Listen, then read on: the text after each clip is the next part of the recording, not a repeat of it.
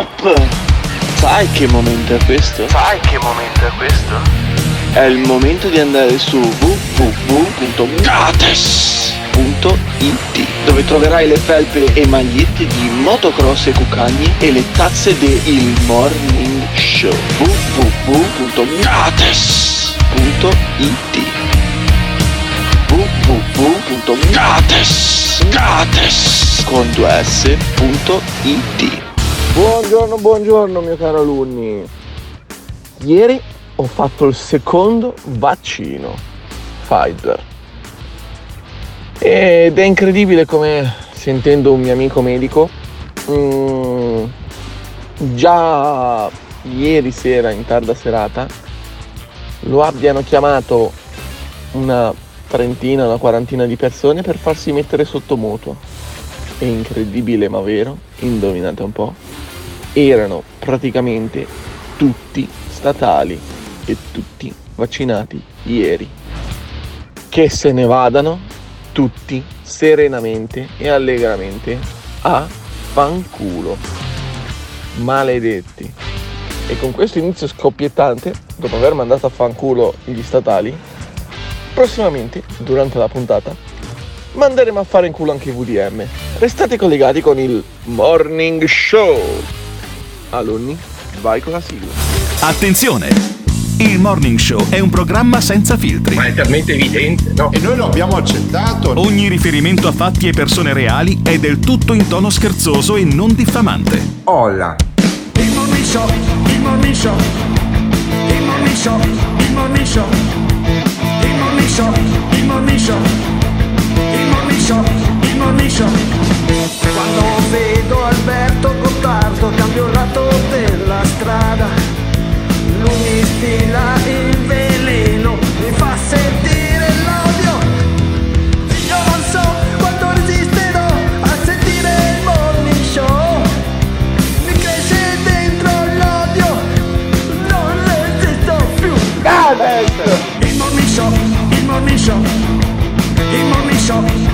Se le parole forti e le idee sguaiate vi disturbano, disturbano, avete 10 secondi per cambiare canale.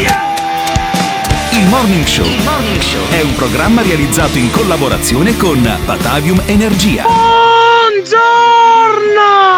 29 aprile 2021, Santa Caterina da Siena. E ricordate, come diceva il mio amico Seneca, comandare a se stessi è la forma più grande di comando. Ciao! Eh, eh, caro Il mio amico co- Seneca. eh, comandare a se stessi, comandare a se stessi, ma noi da più di un anno non comandiamo noi stessi.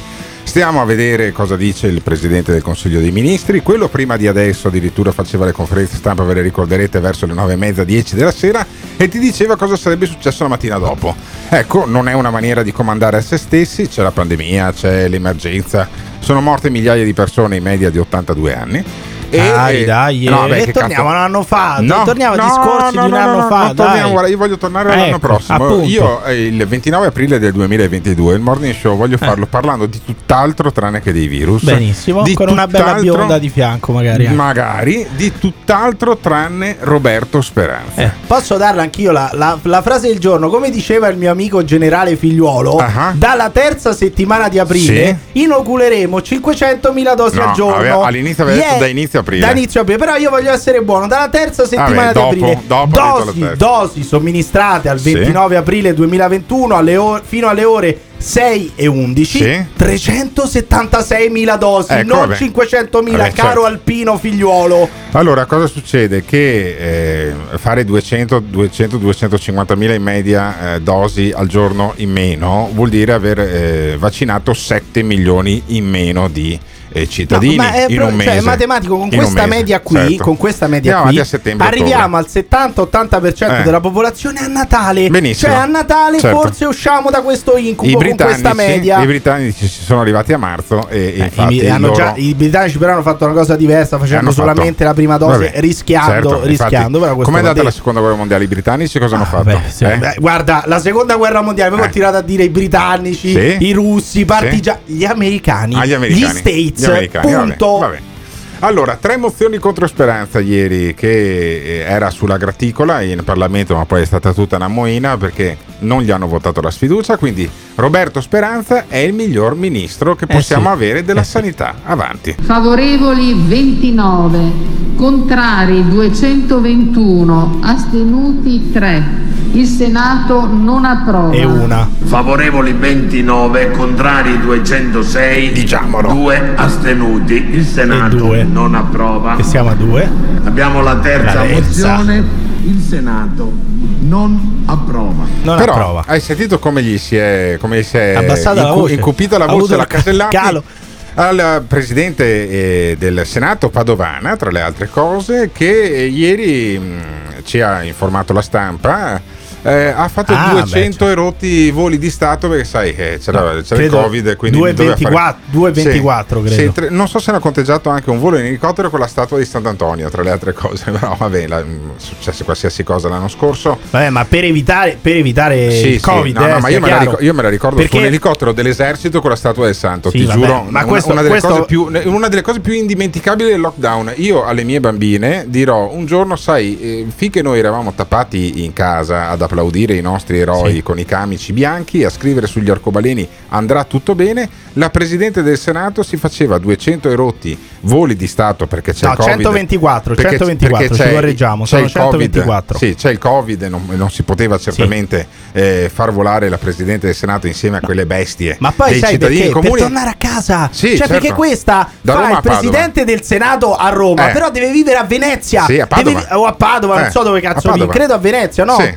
E deve tornare a casa questa tutte Eh, le sere eh. con l'aereo, No, con l'aereo di sere- Stato. tutte le sere e no, beh, quasi tutte- 124 tutte voli. settimane. 124 Eh. voli, ma sono come si fa? Sono 7.000 euro a volo. Allora, se la memoria non mi inganna, grosso modo dovrebbero essere. Non così, fare sti calcoli che non ti 900.000 escono euro. mai, Dovrebbero essere più o meno 900.000 Sì. euro, però l'abbiamo fatto per il bene dell'Italia. Speranza intanto eh, dice che il nemico non sono io, il nemico è il virus. Sono convinto Speranza, ma a me sa che eh, prima o poi gli storici scopriranno che magari gli hai dato anche una bella mano al nemico. Sentiamo. Nessuno di noi dovrebbe mai dimenticare che il nemico è il virus e che occorre essere più uniti che mai nel combatterlo, resistendo alla tentazione di trascinare la pandemia su di un terreno improprio.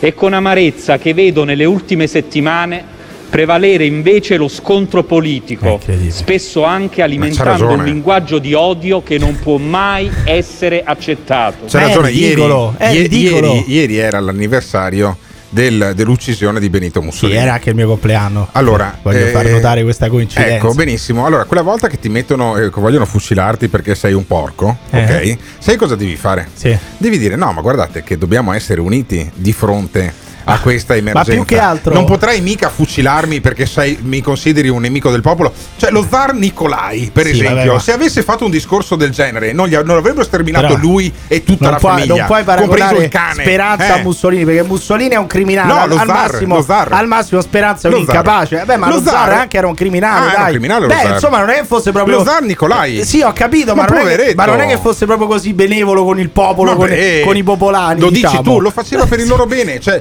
lo Vabbè, zar, però lo zar Nicolai pre- ah, eh, se avesse preso 124 Allora- voli di Stato, l'avrebbe fatto per il bene del popolo. Vabbè, ma non puoi Eh. paragonare dei criminali a degli incapaci. No, Quello no, che voglio dire, però, lui che dice non buttiamola in politica è sempre lo stesso. Che Sì. sul libro Perché guariremo scriveva che la pandemia serviva per spiegare che il neoliberismo e la globalizzazione Sì. ha fallito. E questo non è E adesso buttarla in politica, becca. non No, è no, buttarla ma in che caciara. quello che sosteneva nel libro che mi ha regalato eh, Simone Sì, Luni, gli che, hai mi ha fatto il regalo di compleanno. Ma quale regalo di no. compleanno? Gliel'hai estorto, poverino. Ecco, eh, il libro regalatomi da Simone Alunni racconta che dai giorni più duri ha una nuova idea di salute contro il neoliberismo, quel neoliberismo che poi ha fatto i vaccini che adesso non arrivano Tanto per comunque in una, Italia. tanto per dirne una. Speranza dice c'è un tentativo di sfruttare l'angoscia degli italiani e invece lui forse in quell'angoscia degli italiani un po' bene ci sta anche. si afferma il tentativo di sfruttare l'angoscia di tanti italiani per miopi interessi di parte.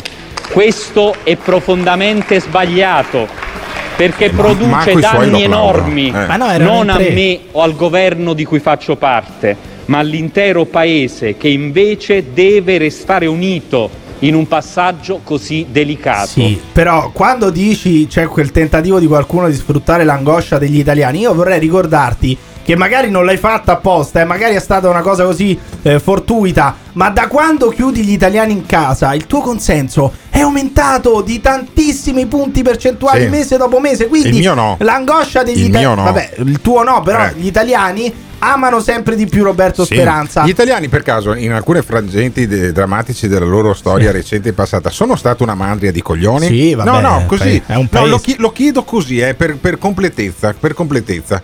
Speranza intanto dice, beh, l'Italia, l'Italia ha indicato la strada. Difatti l'Italia e la Germania hanno indicato la strada. È già successo un'altra No, ma volta. che c'è? Ma perché non devi è fare paragoni del cazzo quella volta lì. Magari stavolta, magari stavolta è andata Poi l'Italia che bene. non ha indicato nulla Eh, oh, l'Italia. eppure Il nostro paese, in quei mesi in cui tutto il mondo si chiedeva cosa fare, ha indicato una strada, Ancora. sicuramente non perfetta e non facile da attuare, ma una strada che progressivamente è stata seguita dalla maggioranza dei paesi europei e del mondo. Ma ancora ci ripetiamo sta storia del modello Italia, il modello Italia, perché questi io vorrei ricordarlo perché dato che Salvini è un complottista, ci sono i Novax, Zangrillo, Bassetti, questi qui a giugno e luglio e agosto dicevano "Vedete il modello italiano ha sconfitto il Covid perché noi da settembre torneremo a vivere grazie al modello italiano, grazie a Giuseppe Tanto- Conte, grazie a Roberto Speranza". Tanto che Roberto Speranza ha scritto un libro Esatto. perché guariremo. E guardate come è andata a finire. Cioè, il modello Italia ancora non l'hanno capito che non esiste. Chi cazzo l'ha seguito il modello Italia? Speranza dice che peggio di questa crisi c'è solo il rischio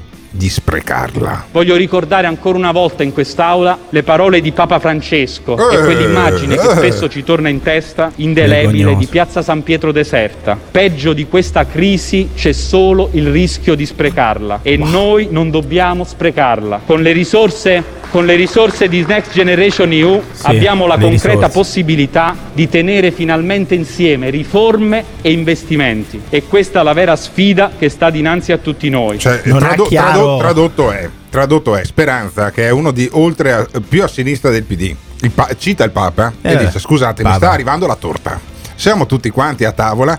E starete mica a rompermi i coglioni Sì. per chi deve pagare il conto. Sì. Intanto ci mangiamo la torta. Infatti, no? le risorse di cui parla che non dobbiamo sprecare, nient'altro è che debito. Debito su Certo, debito torta. su debito. E poi il conto lo paga appunto Next Lo Generation. stronzo EU. qui No, presente, per esempio. Io, per esempio, lo pagherò il conto. La morale di tutta questa storia l'ha raccontata anni, anni or sono nell'assemblea del Partito Democratico Roberto Giacchetti. Ma tutte le volte che parla Speranza, a me viene in mente lui, non so perché Esatto. viene sempre in mente Roberto A me viene in mente anche Oscar Giannino con tacci miserabili. Sì, ma vabbè. comunque, senti Giacchetti. spiegato lungamente in questi minuti quali fossero delle parole, diciamo almeno in francese ortodosse, per rappresentare cosa io penso.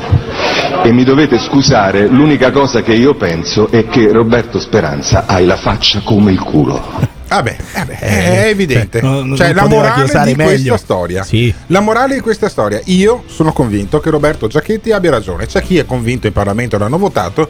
Che Roberto Speranza, e lo ha detto anche Draghi, sia un ottimo ministro. Vabbè, ma che vuoi che, il vada Presidente del tutto Consiglio bene. scarichi il suo Che ministro? questo dai. governo stia facendo cose mirabolanti. Ecco, io non le vedo le cose mirabolanti. Ma anche voi siete d'accordo con Bobo Giachetti? Ditecelo magari ripetendo la citazione di Giachetti al 351 678 6611. Il morning show, il morning show, il morning show, il morning show. Il Morning Show in collaborazione con Patavium Energia. Cioè io voglio essere il primo speaker radiofonico certificatamente sano da un punto di vista mentale. Punto di vista mentale. Per favore, Simona Luni. Comanda padrone. Fammi un jingle Che cosa vuoi chiedermi? con questa frase. Questa non è la zanzara. Agli ordini! Questa non è la zanzara. Zanzara, zanzara, zanzara. Io non so se essere contento o disperato. Questo è il morning show. Questa non è la zanzara. Questo è il morning show. Anzi, a noi la zanzara ha rotto il cazzo. No, no, non è che cioè, Sì, non ha rotto sì. niente. This is the morning show. Secondo me gli italiani hanno cominciato a utilizzare in maniera massiccia sostanze stupefacenti per venire a dire che Roberto Speranza è un ministro amato. Sì, sì, il virus ha leso i cervelli. Scusate, ho già espletato le mie funzioni mattutine Perché adesso mi fate ascoltare proprio Speranza, la sua voce che mi tocca trovare un bagno in un autogrill?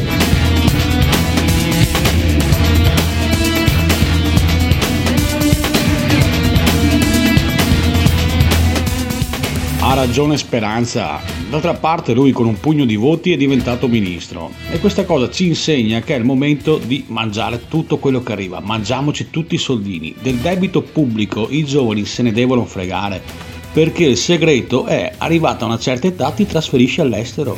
Ciao ciao Italia e ciao ciao debito. Ed ora, ed ora, dopo aver sentito parlare della sfiducia mancata, dal mio punto di vista purtroppo, a Roberto Speranza, sentiamo invece la voce di uno che ha approfondito tutta la sequela di errori, mica solo di Roberto Speranza, che sono stati fatti a livello globale durante questo ultimo anno e mezzo di eh, coronavirus, che non doveva chiamarsi coronavirus, secondo Fabrizio Gatti giornalista tra i più premiati in Italia, premio San Vincent, eh, premio Lino, eh, una serie di premi anche a livello internazionale. Io ho letto un suo libro bellissimo che si chiamava Bilal di qualche anno fa perché per un paio d'anni era stato infiltrato sulla rotta dei eh, trafficanti di uomini nella zona subsahariana e adesso ha scritto, edito da La nave di Teseo, L'infinito errore, la storia segreta di una pandemia che si doveva e si poteva evitare. Fabrizio Gatti, buongiorno Fabrizio. Buongiorno e buongiorno agli amici a casa o che stanno andando al lavoro. Ma eh, Fabrizio, in un passaggio del libro eh, viene definito addirittura una specie di Chernobyl mondiale questo coronavirus che non doveva chiamarsi coronavirus. Come dovevano chiamarlo per essere più efficaci nella prima fase quando si è scoperto in Cina? E perché è stato un disastro, un infinito errore?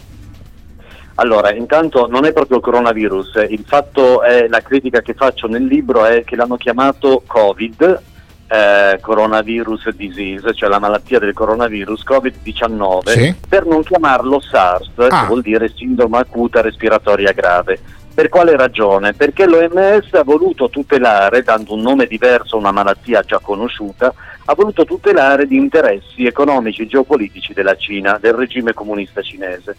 Eh, ha fatto questo per distogliere l'attenzione da quello che era già accaduto in Cina nel 2002, 2003, 2004 con un'epidemia eh, provocata da un coronavirus simile a questo e questa epidemia era stata chiamata SARS e grazie, al- grazie all'intervento allora dell'OMS e dei governi che avevano limitato i collegamenti con la Cina eh, la- l'epidemia che era diventata pandemia nella fase iniziale era stata, era stata contenuta. Quindi, primo errore, primo errore, una volta che si è scoperto questo SARS-2, avremmo potuto chiamarlo così, se avessimo chiuso i confini con la Cina, probabilmente non avremmo avuto tutti questi morti in Italia. Trump no? proponeva di chiamarlo ci- ci- cinese virus, E virus China, cinese, China virus, dice Emiliano Pirri Sarebbe stato più me. corretto, qua, China virus. buongiorno.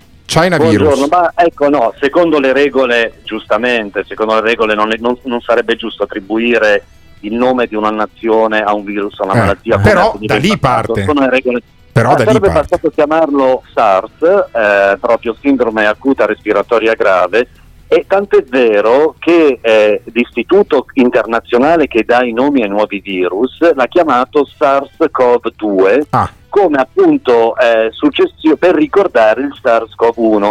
Tant'è vero che la Cina e la- la- l'Accademia delle Scienze cinese dà- fa una battaglia perché sia tolta la parola SARS dal nome del virus, proprio perché quella battaglia riuscita, eh, con la quale era riuscita a convincere, anzi non c'è stata proprio battaglia con l'OMS, tanto che l'OMS appunto l'ha chiamato Covid. Ma Vabbè, adesso io in questo ma al di là, al di là del nome, Fabrizio, oltre 500 pagine, prima cosa che capita, eh, tu fai un debunking, non credi all'ipotesi del virus artificiale.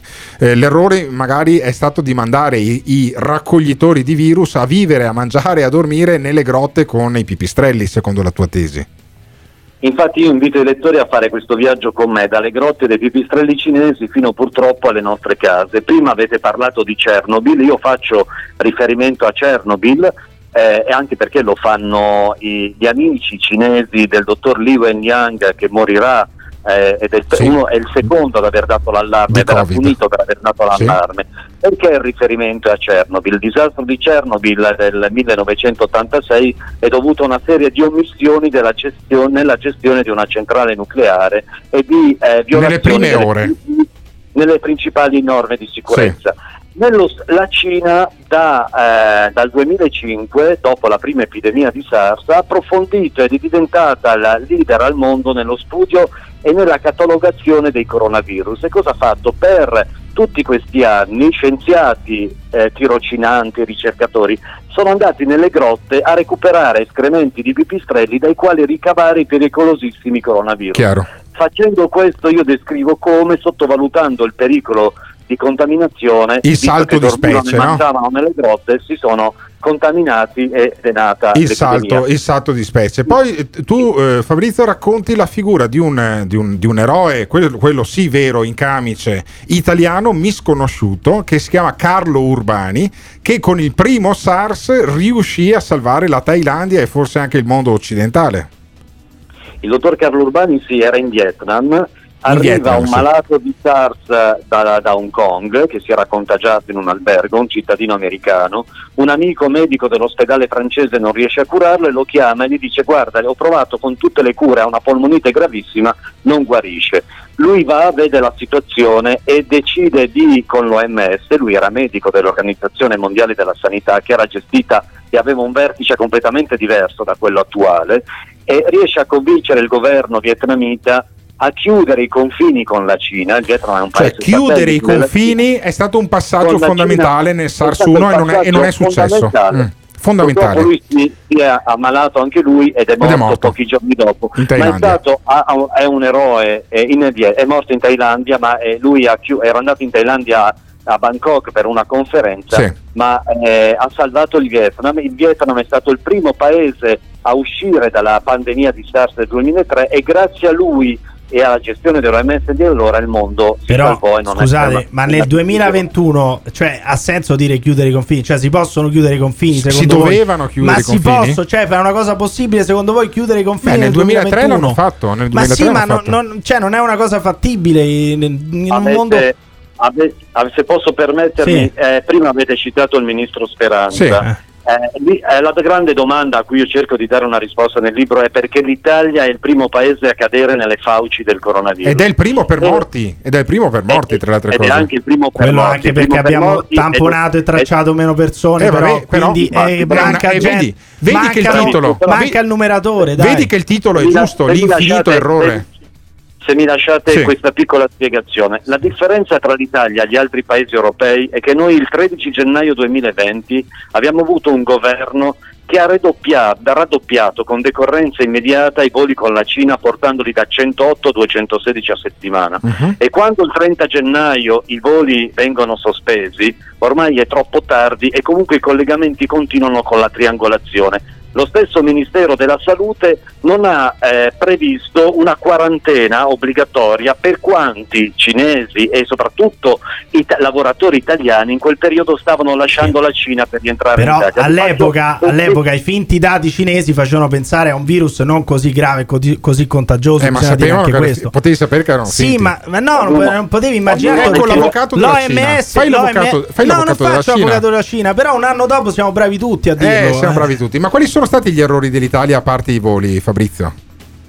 Beh, allora il 21 gennaio eh, 2020 il capo della protezione civile segnala al Premier Conte con una nota riservata il pericolo dovuto al massiccio flusso di turisti cinesi, uso le sue parole, Sì. e le analogie con il del nuovo coronavirus con la prima eh, epidemia di SARS. E cosa succede? È una- non succede nulla. Ah, non succede Eh, nulla. La dichiarazione dello stato d'emergenza è soltanto, viene fatta il 31 gennaio. Ok. e Quindi si la- perdono tre settimane cruciali. la- l'approvvigionamento di mascherine insufficienti comincia soltanto il 26 febbraio di ventilatori polmonari a inizio marzo. Quindi ab- abbiamo perso Eh, settimane fondamentali in cui... Purtroppo, purtroppo mi spiace eh, smentire l'amico che è intervenuto Emiliano. prima. Ma non è un Emiliano, ma non è un lavoro fatto col senno di poi perché ho cominciato a raccogliere i documenti che pubblico, a scrivere questo libro a inizio febbraio, nel momento in cui appunto Eh, ma la non l'ho sentita però lanciare l'allarme a inizio febbraio. Vabbè, ma mica doveva farlo Eh no, Fabrizio Gatti, Gatti. Gatti ma non doveva però, farlo che Gatti. si sbracciava in piazza lanciando l'allarme Ma non, non doveva sentito, farlo. Gatti, ci sono, ci sono i decisori Mi spiace, politici.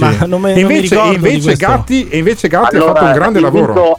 Invito Emiliano ad andare sulla mia pagina Facebook alla, alla data del 21 febbraio 2020 e ho fatto un post con il titolo Più competenza, meno speranza. Eccolo Lo vede, quindi, Eccolola, e quindi eccolola. non ha, e te l'ha ha sbattuta la subito. te l'ha sbattuta Fabrizio Gatti, grande giornalista Ma dell'Espresso. insomma, questo è quello che è avvenuto. Autore del libro L'infinito errore, edito dalla nave di Teseo. Se avete il fegato di leggervi oltre 500 pagine di errori della Chernobyl virale, questo è l'indirizzo. Fabrizio Gatti, L'infinito errore, edito da La nave di Teseo che si è intrattenuto con noi questa mattina. Io ti ringrazio molto Fabrizio, in bocca al Grazie a lupo. voi e un abbraccio forte a tutti quanti. E mi piacerebbe presentare il tuo libro a Padova, chissà che magari riusciamo ad Magari organizzarci.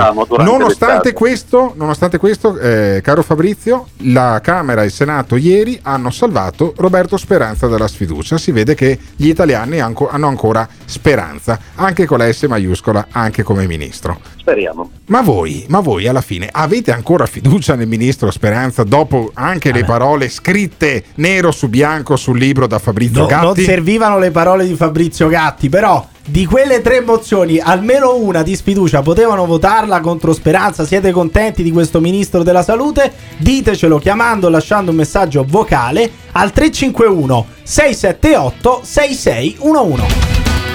This is morning show. Il Morning Show. In collaborazione con il Caffeine. Caffeine, the formula of your life. Non posso accettare di poter avere fiducia in un governo per cui il recupero di mostri che hanno popolato il passato e che adesso tornano a dettar legge.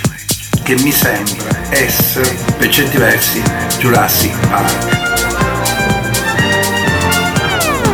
Voglio dire Draghi. Mostri. Mostri. Mostri. In breve tempo, questa è la mia speranza, ma anche il mio progetto, saranno dotati di queste faccine. E l'avversario da battere è il fallimento di questo governo. Un'alleanza tra Movimento 5 Stelle e PD. A me fa sorridere perché sono stato quello che ha attaccato di più il PD. In breve tempo, sia Forza Italia che PD. Governo. Che mi sembra Jurassic Park. Mostri. In breve tempo, sia Forza Italia che PD. Governo. Che mi sembra Jurassic Park. Mi raccomando, fate i bravi. Diffidate da coloro che non sanno ridere. This is the morning show. Buongiorno a tutti, finalmente una bellissima puntata dove si fa chiarezza e, e non si fa solo demagogia. E grazie, veramente. Sembrava neanche il morning show. Ciao.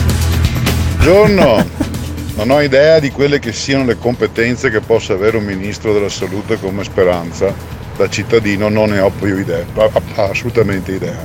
Però sappiamo che sono arrivate 500.000 persone da Wuhan, dalla zona di Wuhan, prima che chiudessero i voli aerei. Questo lo si sa. Quindi non mi sembra che abbia una grande capacità analitica, signor Speranza. Ah, un anno dopo. Ma non sappiamo neanche se arrivano dalla Germania i contagiati, non sappiamo neanche Ma la speranza è l'ultima a morire. Chi visse sperando morì non si può dire. E allora basta. Vabbè, canzone, vecchia canzone di Lit FIBA, ancora il- la formazione di Piero Pelù, credo che sia una canzone, Sì. se la memoria non mi inganna, Prima- dell'88-89 Prima che ciucciasse le matite quelle omettive per Sì. votare, quello era prima. Poi dopo è impazzito. 88-89, anno in cui credo che Maurizio Gasparri fosse già in Parlamento. Dopo controlliamo. Probabile, ma Maurizio, iscritto al- all'ordine dei giornalisti ecco, italiani. Maurizio Gasparri che eh, sì, voglio dire, siamo presi talmente male che io tra eh, Maurizio Gasparri e Roberto Speranza preferirei come ministro Maurizio No, Gasparri. ma tra l'altro Gasparri è l'unico, diciamo tra virgolette, che, che è stato credibile di Forza Italia ieri, cioè è l'unico che ha detto guardate io è vero sto in Forza Italia, faccio parte di un gruppo che appoggia la maggioranza, voglio benissimo a Draghi, lo stimo, però ragazzi Speranza non ce la fa, cioè è una, una cosa troppo amara da, da buttare giù Speranza, è l'unico che in dissenso ha detto guardate scusate, non, facciamo così, proprio mi astengo, lasciamo perdere, non voto neanche a favore della sfiducia, però come cazzo si fa a dare la fiducia a Speranza, dice Gasparri. E Quindi è più credibile in questo momento Gasparri di Roberto Speranza. Sì, era il Incredibile. 1991 quando i Litfib cantavano Gioconda. Eh, penso che se ce l'hai in Ma libreria. oramai dei- tanto i Litfiba No, sono morti. Eh. Piero Pelucia ha una croce sopra da Beh, quando ha iniziato a dire beh, che gli scrutatori ai seggi elettorali Vabbè. ciucciano le matite per poi cambiarvi quello che avete votato. Cazzo, so- cioè, sono già passati 30 Impazzito anni. Sono già passati 30 Alberto. anni da quel pezzo lì. No, ma Cioè, mi, viene, mi, viene, mi viene la Radio malinconia. Nostalgia, che dove- Mi Radio vi- Boomer, Mi viene, la, fare? mi viene la Radio Nostalgia esiste in Liguria tra le altre cose. sarà E Gasparri. Gasparri, sì, sì, Gasparri su Speranza racconta così il proprio punto di vista. Draghi ha una certezza, lo voglio chiarire, e per quanto gli possa servire nell'abbondanza di consensi, gode anche della mia personale fiducia, ma anche Vengo. Speranza ha una certezza, una certezza al contrario, di incapacità e inadeguatezza. Chi indebolisce il governo, senatrice Malpezzi? Speranza e la sua azione o chi anche in quest'Aula oggi l'ha criticata? Non ho il tempo in un intervento in dissenso di ricordare tante cose. La gestione dell'AIFA che si è messa in dissenso essa dall'EMA, creando confusione sul vaccino AstraZeneca, che anch'io ho fatto per ragioni anagrafiche. Cioè, ma ti rendi conto che quanto- quando Gasparri critica Speranza co- sono condivisibili le sue parole? Cioè, sta dicendo: guardate che voi avete fatto, siete stati i primi a contribuire con l'AIFA a fare una to- disinformazione totale su AstraZeneca, E noi- mettendo paura alle persone. E noi siamo stati tra i primi a contribuire al conto corrente di Maurizio Gasparri che è in Parlamento dall'aprile del Vabbè, ma è l'uni- 1992. l'unico giorno che si merita lo Dal- stipendio, scusami, Dal finalmente. 1992 sono 29 anni. Noi abbiamo Eh. Maurizio Gasparri, che è stato anche ministro delle telecomunicazioni, facendo delle grandi, eh, così, delle grandi operazioni. Eh, ci, Perfini, ci siano, Investe Media, credo che ci siano degli editori anche in Veneto che lo, lo- lo ricordano tutte le, tutte le sere nelle sue preghiere. Nelle loro preghiere, Gasparri dice: Spero. Che il libro di Speranza, quello che io ho in mano perché me l'ha regalato Simone Alunni, Gliel'hai fottuto. perché guariremo dai giorni più duri a una nuova idea di salute che lo vendono su eBay. No, credo- non esiste. Cioè, No? 900 euro lo Vabbè, vendono nessuno adesso. lo comprerà a 900 Eh, 900 euro. euro uno potrebbe anche pensare Simone di rivenderlo. Simone Alunni, di rivenderlo. eh, mettiamolo su. adesso. L'ho letto, non me ne sbatto un. Eh, lo, lo Ma che hai letto? Avrei letto un paio di pagine. Eh, anche di più. Gasparri dice: Spero che il suo libro l'abbia scritto un ghostwriter. Sicuramente io sono convinto che un eventuale libro di Maurizio Gasparri l'avrebbe sicuramente scritto un ghostwriter. Poi lei però va da Fazio e dall'Annunziata in zona protetta, va da Report e da Giletti ad affrontare la verità con coraggio nei mezzi di comunicazione e non fuga.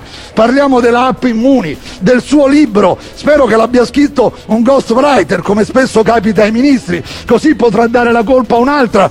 No, ma credo proprio che l'abbia scritto lui con periodi lunghissimi, mancano le virgole, ha scritto tutta una serie di puttanate. Ha parlato Manzoni. No, ho Eh. capito, ma è scritto Ah. malissimo. Cioè, io da lettore, da lettore non arrivi alla fine della pagina perché è, tu- è tutto poco, poco fluido, non c'è una virgola, Eh, non c'è sì. un punto. Ci sono sti periodi Vabbè. lunghissimi di 3 o 4 righe, è illeggibile. Comunque, per, per Gasparri faccio notare: le trasmissioni, quelle di vera informazione, Mhm. sono Giletti Sì. e Report. E Ho che, si è, e ho dimenticato Mario, tutto. si è Eh, sì. dimenticato Mario Sì. Giordano e anche quell'altro, quello che dimagherito un casino, doveva Cruciani come Del cazzo si chiama? Debbio, Del dove Debbio. va Cruciani? Ah, Dove io va la televisione non la vedo, eh, quindi, eh, però la russa, la russa Bacchetta, insieme, vedi che Gasparri che adesso è in Forza Italia e la russa che è rimasto in Fratelli d'Italia, entrambi hanno militato in Alleanza Nazionale e entrambi dal 1991 sono parlamentari, se- dal 92 scusatemi, senza soluzione di continuità, 29 anni che questi stanno in Parlamento e la russa Bacchetta, gli amici della Lega. Io ho rispetto per gli amici della Lega, per gli amici di Forza Italia. Hanno accettato di stare in questo governo e oggi non ne vedo molti in aula, ma dovrebbero votare, li controllerò quelli che avranno il coraggio di farlo. Non credo si possa Dovrebbero fare. dare la fiducia a lei.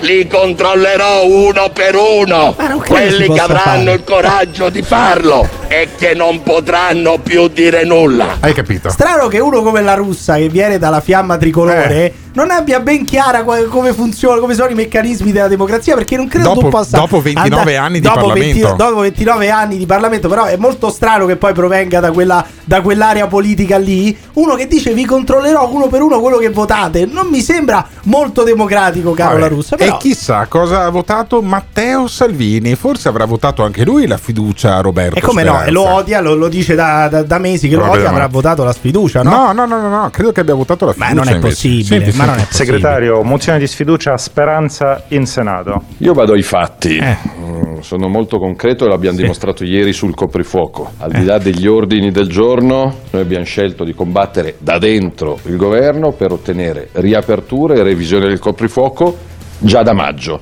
Quindi non a giugno, a luglio come ipotizzava qualcuno.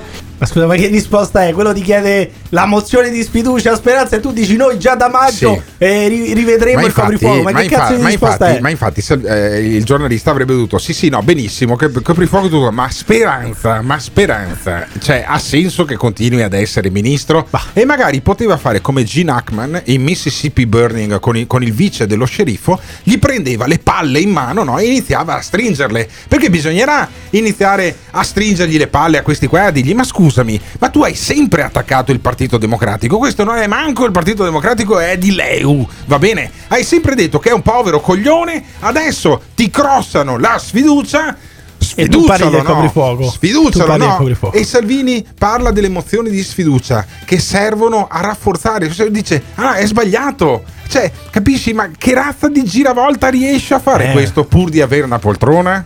Le mozioni di sfiducia servono solo a rafforzare gli oggetti della mozione. Noi voteremo la fiducia a Draghi, Ah. non a Speranza. Anzi, oggi stesso, questa ce l'avete in anteprima, presentiamo in concreto non una mozione, questa è la bozza, eh, però è il testo base, ma una proposta di legge per istituire una commissione d'inchiesta parlamentare sul piano pandemico Beh, tutto chiaro, tutto chiaro. Cioè, loro non hanno respinto la sfiducia a Speranza, no! Loro hanno votato la fiducia a Draghi, Alberto, che è una cosa completamente diversa. Quindi, quando arriva la mozione di sfiducia a Speranza e loro votano contrari, in realtà stanno votando la fiducia a Draghi. Voi, voi questo non avete capito. Ho come l'impressione che Giacchetti darebbe della faccia come il culo non solo a Di Speranza, bronzo, cioè bronzo. sostenere, sostenere queste robe qua secondo me cozza con la dignità e con la coerenza. Ma secondo voi la Lega, Forza Italia dovevano votare la sfiducia a Speranza di tre,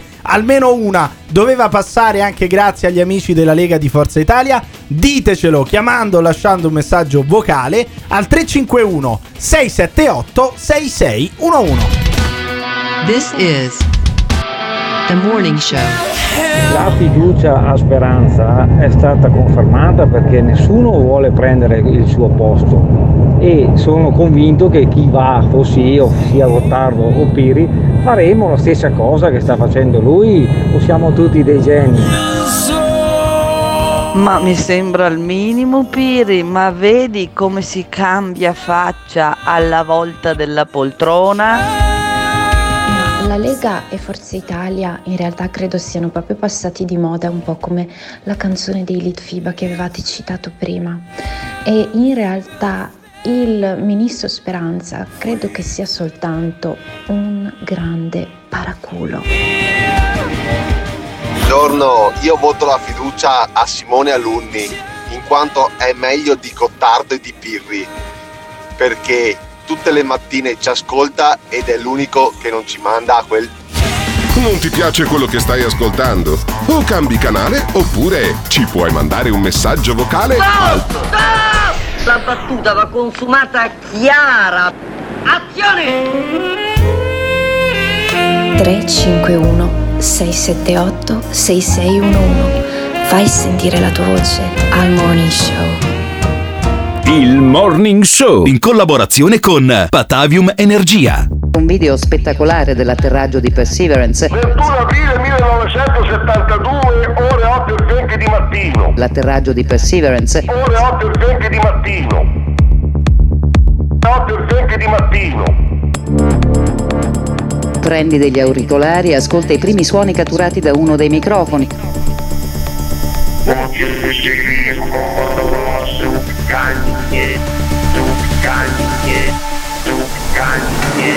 La voce di Marte che si fa sentire per la prima volta dall'uomo. Voce di Marte che si fa sentire per la prima volta dall'uomo. 21 aprile 1972, ore 8 e 20 di mattino. La voce di Marte che si fa sentire per la prima volta dall'uomo. La voce di Marte che si fa sentire per la prima volta dall'uomo. 21 aprile 1972, ore 8 e 20 di mattino. This is The Morning Show. Questo è il Morning Show, è un programma che va in onda tutte le mattine dalle 7 alle 9.30 in esclusiva FM su Radio Caffè. Sulle altre frequenze o online eh, trovate tutte le indicazioni su www.ilmorningshow.it e il Morning Show poi in versione podcast, quindi senza la pubblicità di Patavium Energia che ci sostiene come sponsor Dai, principale da due anni ormai e senza la pubblicità, non so, di Ghiraldo e Autoin Eh. che ci fornisce le auto a me e a Simone Alunni, a Emiliano Pirri no perché non ha la patente, E anche perché ma stiamo lavorando, ma stiamo lavorando anche su questo e poi il Caffeine, il partner della nostra eh, colazione della mattina Sì. e non solo perché ci ospita in questo studio megli- meraviglioso di Riviera Tito Livio 52A a Padova di fronte alla questura. Benissimo. Questo programma ha la sua eh, la fisionomia e i suoi, potremmo definirli se non fosse, potesse risultare spregiativo, i suoi mostri, cioè i suoi Tra una e interventisti. l'altra abbiamo anche questi I mostri. suoi interventisti particolari, tra cui questo Andrea Dominiglianni, che è un romano che passa le sue giornate davanti a YouTube, davanti ai social, a fare video e a immaginare complotti, poteri forti, la piramide di Astana e compagnia. Come E dice noi- il generale Pappalardo, scoprivamo gli eh, imbrogli. Scoprivamo noi gli imbrogli. una volta alla settimana lo chiamiamo e oggi è quella volta alla settimana. Pronto? Dominiglianni, interrogazione. Ma le riaperture di questi giorni sono la luce alla fine del tunnel, come pensano molti, o tu la vedi in maniera differente? Io so soltanto che ho visto oggi Facebook eh, mi ha restituito, non mi ha restituito, mi ha fatto rivedere un ricordo di una diretta fatta con- in questo giorno ma un anno fa. Sì. E ho detto le- delle cose che poi si sono verificate tutte quante. Profetiche, Cioè, la- profetiche, il profeta Dominiglianni ai nostri microfoni. che mi avrebbero un po' riaperto, ci avrebbero fatto fare un po' di cose, ma poi alla fine saremmo ricaduti dentro attraverso una serie di cose che Ah. erano le varianti, perché sì, il- la vaccinazione, la vaccinazione, ma poi avrebbero detto che non funzionava perché le, le varianti erano tante. Ottimo, anzi malissimo. Il Quindi bello- il 28 di aprile del 2020 Andrea Dominiglianni Aveva aveva, previsto previsto, tutto. Sapeva E- tutto. In questo momento io credo che questi dovranno, non so quanto tempo vorranno mandare avanti questa faccenda della Questi, pandemia. non questi, per- questi. questi chi? Questi- comanda? questi chi? Chi comanda? Chi comanda? Chi comanda? Chi Eh, comanda? il problema grosso chi è Eh. che comanda? Chi è Perché che questa è comanda? la domanda che bisogna. Io non credo che comandi Draghi. No, allora che Draghi, c'ha allora, nessuna- Dra- Draghi non è la persona più importante del paese in questo momento. Gli viene detto quello che deve fare, gli Ho viene capito. detto quello che deve Eh, ma dire. chi lo sono fa. i burattinai? I grandi burattinai chi sono Dominigliani? Eh, Brandinai, questi sono. eh, è complicata la È cosa. complicata. Perché, poi se lo so che se uno comincia a dire il discorso delle, le- di un'elite mondiale Eh, che mondiale. comanda, un eh, po' di ebrei, una, cominciamo- una- una spruzzata di ebrei anche C'è proprio in la ricetta, Eh? secondo me è No, la, la ricetta perfetta. Allora, nel grande calderone, no, no, no, facciamo il replay. Ora, nel grande calderone complottista c'è sempre. Un po' di sionisti, se non ebrei sionisti. No, almeno. ma quello arriva dopo. quello arriva dopo. Allora, la base è il grande club dei miliardari. Con dentro un chilo di Soros, mezzo chilo di Bill Gates, detto Gattes, anche da alcune trasmissioni tipo quella della zanzara che faccio anche stasera. Anche con i complottisti Anzi, devi stasera citare non la ci sono, zanzara, anzi così. stasera non ci E chi sono. se ne frega? Ma tanto meglio. Poi c'è eh, il club di Bilderberg, alcuni dicono anche eh, i merovingi, i merovingi, ma poi una spruzzatina di sionisti che si stanno sempre bene come il cazzo sui Ti maccheroni. torna, ti torna questa ricetta, Ok. Dominigliani? Ma no, no, se tu, vai- se tu la metti su questo punto di vista, ci puoi mettere pure che alla fine ci sono sempre i templari. Ah, i cazzo i Mazzoni, templari, eh, cazzo i eh, templari, voglio che i templari me li, me li dimenticavo. Poi, Eh, poi vedi si va, si va- si va eh. comunque a ricordare anche un po' il- lo Stonehenge, quello in Kazakistan, no? Il- no, anzi la piramide di Astana in Eh. Kazakistan e uno Stonehenge nel Caucaso da qualche parte dove c'è scritto che noi siamo troppi che bisogna sterminare Cioè, per esempio, 2, 3, 4 miliardi per di persone. esempio Dominigliani, Bill Gates, lo citavi tu dicendo Gates. Bill Gates che vuole investire Sì. nel vaccino è come lo spacciatore che ti dà la prima dose di, Sì. di eroina, Gratis. poi diventi dipendente Gratis. e finisci nella, nella dipendenza del Cioè, vaccino. tu dici Questo che il dicevi. vaccino sarà la nostra Ma droga. guarda, io non è che ti.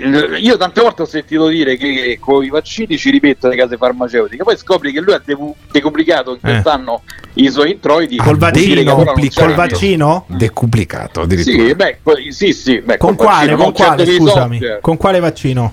Col Con, eh, con quello che è tutto il discorso che è legato al vaccino che stanno proponendo. Sì, Lui, ma quale? Quale? Eh, ma lascia stare quale? vai, Non- dettaglio. ma che, noio- che- che noioso, che noioso Sì, che è. Pirri. Allora, lì- Pirri è Allora, lì noioso. il discorso, Eh. però tu dici che c'è, non, puoi anche non vedere che c'è un, un discorso di, di- di- di fondo, però tu vai a vedere che poi effettivamente tutte queste grandi società farmaceutiche, Sì. lo stesso Microsoft di Bill Gates e altre cose, È fanno tutto intrecciato. a uno stesso, a uno Sì, stesso fondo di è investimento. tutto ma questo non intrecciato, è, tutto eh, un capito, intreccio se- e tu lo hai scoperto dal computer di No, casa tua, no. hai disvelato questo grande No, no, complotto ma, internazionale. no, ma guarda che non, ma guarda che non serve che dici, tu dici pensi di prendere in giro, ma non è che No, che- no, cioè, no, è figurati. Fai tutto tu, fai Allora- tutto tu, Dominigliani. Allora, fai aspetta, tutto a tu. me, a me ti ho detto la io dico la verità, l'altra volta ho sentito la trasmissione Eh. all'inizio mi ero pure incavolato perché Eh, stavamo sì. a sentire sto matto, poi ho detto ma sai che c'è? Alla fine se L'hai il mondo capito? è quello che gira, ha detto ma sai che ti dico, ma sì, è meglio essere matti. E Cioè, alla fine hai compreso di essere matto, ne hai preso atto. È arrivata- sì, Siamo allo fine- stadio dell'accettazione. È un grande passo in avanti. Eh. Alla, alla fine sai qual è il discorso Sì. che tu tra parentesi i matti sono eh, i pazzi erano eh, graditi agli dei quindi alla fine I pazzi erano graditi sommato. agli dei? Sì, sì, sì, no, assolutamente. Sì, ma rimaniamo sul vaccino. Rimaniamo sul vaccino, banche. Dominigliani. Tu dicevi, per esempio, in India, che era un paese che veniva studiato perché non c'era nessun morto, nessun contagio. Eh, muoiono hanno migliaia. portato i vaccini e hanno fatto una strage. Questo dicevi tu. Ah, No, sono stati i ah, vaccini e- ad ammazzare gli indiani. Allora, il discorso non, non è che l'ho fatto io, semplicemente andando, andando a vedere. Per allora, logica, qual è, perché, qual è il problema? Come mai che in India, nonostante insomma, in India non è che serve il, il coronavirus per Eh. morire, cioè in India hanno problemi. Però adesso perché c'è sta strage di Eh, coronavirus Perché in India? muoiono a migliaia in coronavi- di Ma coronavirus? poi un no? momento, Di cosa muoiono? sempre par- allora, scusami una cosa, quanti ne sono morti oggi? 2000? 3.000, 3.000 grosso modo in 3.000. India, sì. Ok, su una percentuale di Un quanti miliardo, un di persone? miliardo e 300 milioni. Eh, ti sei data la risposta. Vabbè, ma Ah, quindi, ma quindi sei sti dato vaccini ammazzano o Eh, no? eh, Ammazzano o cioè, no? Loro dicevano fino a poco tempo fa che studiavano l'India perché non aveva ness- eh, questa, eh, come si chiama? Non aveva la pandemia Sì. e dopodiché hanno cominciato comunque a fare questo sistema di, Di di vaccinazione e vedi, adesso e allora può esserci una correlazione. È come dire che siccome mia figlia fra 3-4 anni andrà alle medie e le cresceranno le tette è colpa del fatto che va alle medie se Sì. le cresceranno le tette evidentemente Perché poi in India Eh. non è che adesso c'è una strage Eh, no. perché loro fanno Però- si assembrano sul Gange, hanno No, no, addirittura no. fatto una festa in cui loro Eh. fanno essiccare la merda della vacca e se le tirano dietro in piazza Che figo! tutti. Una roba fanno. bellissima, fanno, cioè, fanno no, no, essiccare giù, giù, giù, giù, giù, essiccare in India gli stronzi della vacca, delle vacche, le Ah. mettono tutti, fanno questa montagna di stronzi essiccati. Poi a un certo punto eh. Inizia la festa che consiste nel prendere queste merde Sì, secche sì. e tirarsele dietro figo! tutti quanti in piazza Ma si perché non affollano. sono mai Ma andato io, Eh. non posso andare, io non posso andare a discutere le loro. È la, è la cosa, festa del nonostante eh, questo, fanno come te ma nonostante fanno come te questo- Dominigliani in India fanno come No, te no, Ne no, fanno una no, montagna ma- di merda e poi la spargono in giro è esattamente No, quello che stai facendo ma tu scusami una cosa. Solo No, che la no, sua è fresca, no. Eh. quella è secca. No, no, aspetta, aspetta un attimo, c'è una cosa da dire, no, un momento. cosa c'è che poi io ti quello saluto che dico, Eh. Io quello che dico, prima di tutto, per arrivare a, a decidere una cosa, io valuto tutte quelle che sono le opzioni date da una parte e tutto dall'altra. valuti tutto Dopodiché peso le persone e dico Pesi le persone. la penso- no. certo Un'altra cosa, io lo scrivo sul mio profilo Facebook. sul tuo profilo che Facebook teoricamente, è il mio, che teoricamente è il mio diario. Ma Sì, che teoricamente, Dominiani, che to- teoricamente è di Zuckerberg, che è uno dei co- peggiori complottisti del mondo, secondo la Eh, ma- maggioranza ma- dei ma complottisti. infa- ma infatti- Lo stai ma infatti- facendo diventare ancora più potente e ancora più ricco. Dominiani, smetti, E anche cancella perché avrà- tutto. avrai No, un computer no, no. Microsoft con sistema Microsoft. Hai il computer No, Microsoft, sì, Eh, usi anche un è- iPhone magari, qui, Ah, capisci? ma- sei invischiato, dico- sei invischiato Sì, Dominiani, ma- Dominiani, basta, Eh, basta, questa ti ho scoperto, è- ti ho scoperto Dominiani. vabbè, questa- sei anche tu la- un agente, un agente del grande Eh, complotto pot- e adesso.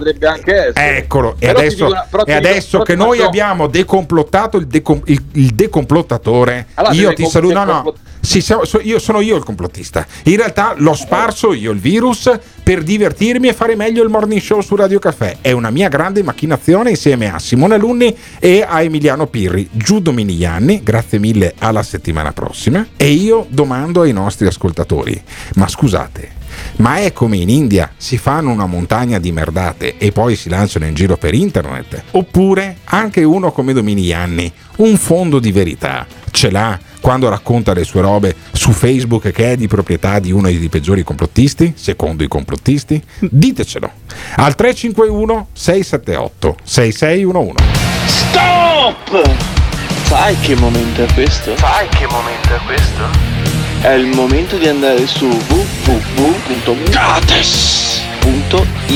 dove troverai le felpe e magliette di motocross e cucagni e le tazze del Morning Show www.gates.it www.gates con 2s.it Bravo, bravo, bravo, oppure brava, brava, brava. Stai ascoltando il podcast del Morning Show e allora noi ti diamo un codice da mettere sul sito del merchandising www.gates.it con due S, gates.it. Se inserisci il codice Gates Gym con la Y, vinci un premio, vinci un piccolo gadget da parte nostra perché noi vogliamo premiare gli ascoltatori del podcast. Quindi www.gates.it e Gates Gym come eh, codice per vincere il gadget di Gates. Attenzione! Il Morning Show è un programma senza filtri. Nelle prossime ore sentirete espressioni come Mamma mia Gottardo quanto stai indietro. Finalmente ho trovato qualcuno che odia gli anziani quanto me. Ogni riferimento a fatti e persone reali è del tutto in tono scherzoso e non diffamante. Gottardo Pirri che ti insulta, Simone Alunni alla console. Se le vostre orecchie sono particolarmente delicate, vi consigliamo di non ascoltarlo. Il Morning Show è un programma realizzato in collaborazione con Patavium Energia. Morning Show. Eh, caro Simone Alunni, questo è il Morning Show. Il Morning Show è uno dei programmi, forse l'unico in Italia, che ha un suo studio in centro storico, autonomo dalla radio che ci ospita. La radio che ci ospita è Radio Caffè, le frequenze sono 95,3 in Veneto e poi ci sono anche le frequenze FM per il Trentino e per l'Emilia, ma il grosso poi dei nostri ascoltatori ci ascoltano su altre frequenze DAB in giro per l'Italia oppure attraverso lo streaming su www.morningshow.it trovate anche la possibilità di connettervi eh, online in diretta alla nostra trasmissione oppure Spotify e le altre piattaforme. Dalle 10 in poi perché Simone è l'unica la parte tecnica di questa trasmissione mette tutto, tutto quanto fruibile. In giro per il mondo compresa la Croazia luogo da cui arriva un nostro ascoltatore che passava qui davanti ha bussato sulla vetrina l'abbiamo fatto entrare perché succede qualsiasi cosa al morning show si chiama Tommaso arriva da Treviso insieme con Giovanni e con Giuseppe appena tornato dalla Croazia e dalla, appena tornato eh, il nostro Tommaso mi dice sai cosa succede in Croazia? un cazzo non c'è lockdown, non ci sono le mascherine all'aperto, i bar sono aperti, la gente fa festa. Tommaso, il paradiso? Perché sei tornato qui in zona gialla? Perché Tommaso? Hai finito i soldi? Assolutamente sì, Ah, abbiamo, finito, abbiamo finito il budget dopo due mesetti. Due mesetti? Due Sì. mesi, cioè tu sei stato due mesi in Croazia con i tuoi amici. Allora, quello che abbiamo fatto è stato trovare dei lavoretti lì, Ah. piccoli, piccoli lavori, li abbiamo aiutato a ristrutturare un appartamento. Perché c'è stato il terremoto, ci sono stati dei danni e comunque gli italiani, specialmente i veneti, si danno sempre da fare, quindi tu voi avete lavorato e studiato, hai dato anche degli esami all'università. Sì, noi eravamo lì. E in questi due mesi in cui noi stavamo chiusi come i topi a casa, le mie bambine non andavano a scuola, tu cosa facevi la sera? Diciamo che le feste erano abbastanza Le feste, diffuse in le giro per la feste. città. cioè tu andavi a feste e non, hai, non c'erano eh, cataste di morti in giro per la strada, gli ospedali al collasso, visto che voi andavate alle feste? Allora, era tutto all'aperto Eh. e comunque ovviamente non facevamo i deficienti, però mh, gruppetti anche di qualche centinaia di persone Qualche nei parchi. centinaia di persone e- nei parchi, hai Cioè, capito? la, la cosiddetta movida, Eh. la terribile movida, quella che uccide Sì, tutti. ma Adesso- dovrebbero essere tutti morti in No, Croazia. e infatti adesso diranno loro che sono andati in Croazia Eh. a prendere il Covid. Adesso Sì. vengono qui ad ammazzare tutti gli Ottimo, anziani, ammazzare bene. i genitori italiani. Beh, perché voi avete Aluni- fatto la movida, Simone Aluni- vergognatevi. Simone Aluni è quasi anziano, quindi potrebbe morire anche la settimana prossima di Covid per colpa vostra. Ma scusami, ma scusami Tommaso, ma lì in Croazia i titoli dei giornali titolano Allarme, pandemia, la variante indiana, morte 400 persone oppure se ne sbattono le No, balle? la, la roba che ho notato è leggevo i giornali lì locali con una mia amica croata che Sì.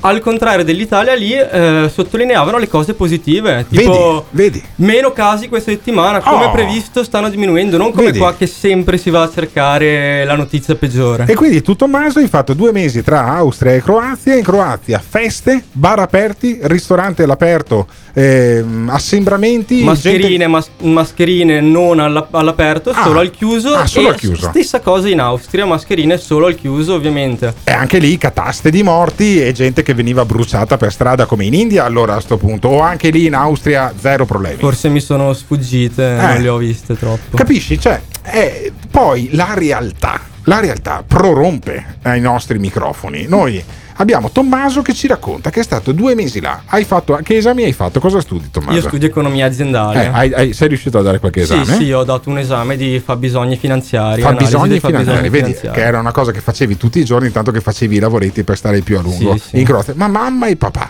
per esempio, non erano preoccupati che il loro figliuolo, eh, non eh, il cognome del, di quello Io che sarei deve più preoccupato vaccini, di eh. figliuolo Eh. perché credo abbiano fatto più vaccini in Croazia che in Ma Italia, in, tra in l'altro, in Croazia, media. in Croazia come funziona con i vaccini? Ti sei informato? Allora, in Croazia, simile all'Italia, comunque stanno andando avanti per, eh, per età. Per Però d'età. molti, infatti, volevamo anche organizzare, alcuni miei amici probabilmente andranno, organizzano le corriere per la Serbia dove fanno lo Sputnik a tutti. Ah, hai capito, lo Sputnik. Tu ti faresti lo Sputnik? Beh, perché no? Io Ma, ma questo non- in Croazia si è fatto qualsiasi roba. Sì, Cioè, dici- lo dici Sputnik, lo Sputnik è- l'ultimo dei Eh, ho problemi. capito, però quello c'ha. te lo inietti, Quanti anni, quanti anni hai Tommaso? Io ne ho 21. Pensa, 21 Eh, anni. vabbè, ma non si Due sarà mai fatto Croazia. una 20 flebo di Assenzio. E però prima, cazzo- e prima Eh. due mesi in Romania. Ah, vabbè, turismo sessuale già a 20 anni, pensa a te. Eh, è molto No, avanti non sto ragazzo. serve, non no, serve. non serve, non serve. Vabbè, però intanto sei stato due mesi in Romania, due mesi in Però Croazia. lasciami eh. dire, la realtà che emerge, come dici tu, è Sì. che loro comunque sono giovani, si Sì. sono divertiti, hanno Sì. fatto il cazzo che volevano. Ah. Però lui dice giustamente, stando attenti, rispettando le regole Sì, più vabbè, o meno. oh, non sono Comp- mica no, dei perché- coglioni. No, perché in Italia purtroppo il come dire, leitmotiv è che i giovani sono stronzi, non rispettano le regole, non, non- non- non si- se ne fregano, se ne fottono. Non credo voi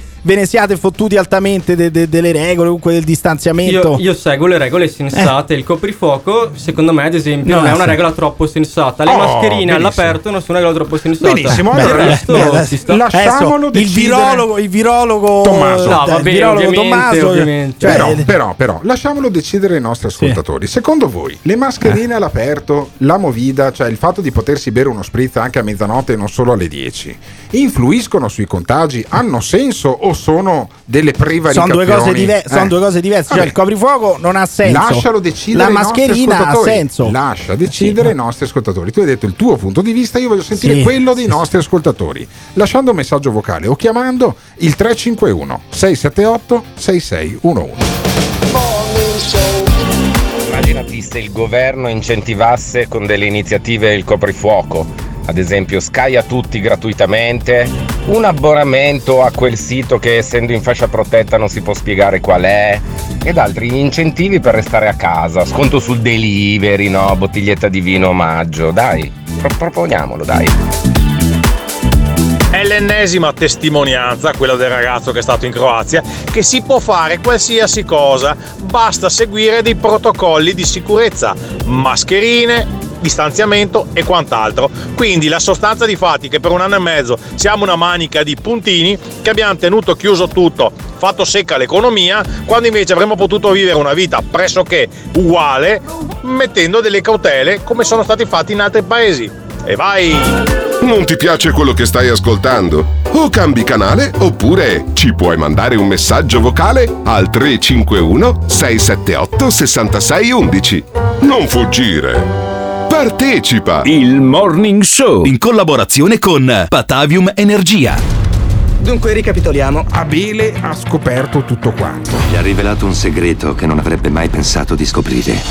Su un frontone di un monolite di Stonehenge c'è scritto che al massimo al mondo possono starci 5.000 In inglese, eh? persone. c'è scritto in inglese. Non ho capito niente. Io non conosco la verità. Qual io è la verità di Abele? deduco. Gli indizi per risolverli sono intorno a noi, nascosti sotto il nostro naso. Chi è che Ma non è questione di comanda? complotto è mondiale, che è, il nuovo comanda? ordine mondiale gestito dalle varie politiche del mondo, massonica e illuminista. Una raccolta di documenti conosciuti solo dai nostri capi di Stato. Per la missione Apollo hanno fatto un progresso tecnologico molto alto. L'Apollo è davvero atterrato sulla Luna? Perché tu credi nel 69 sono andati su nella Luna? Ah!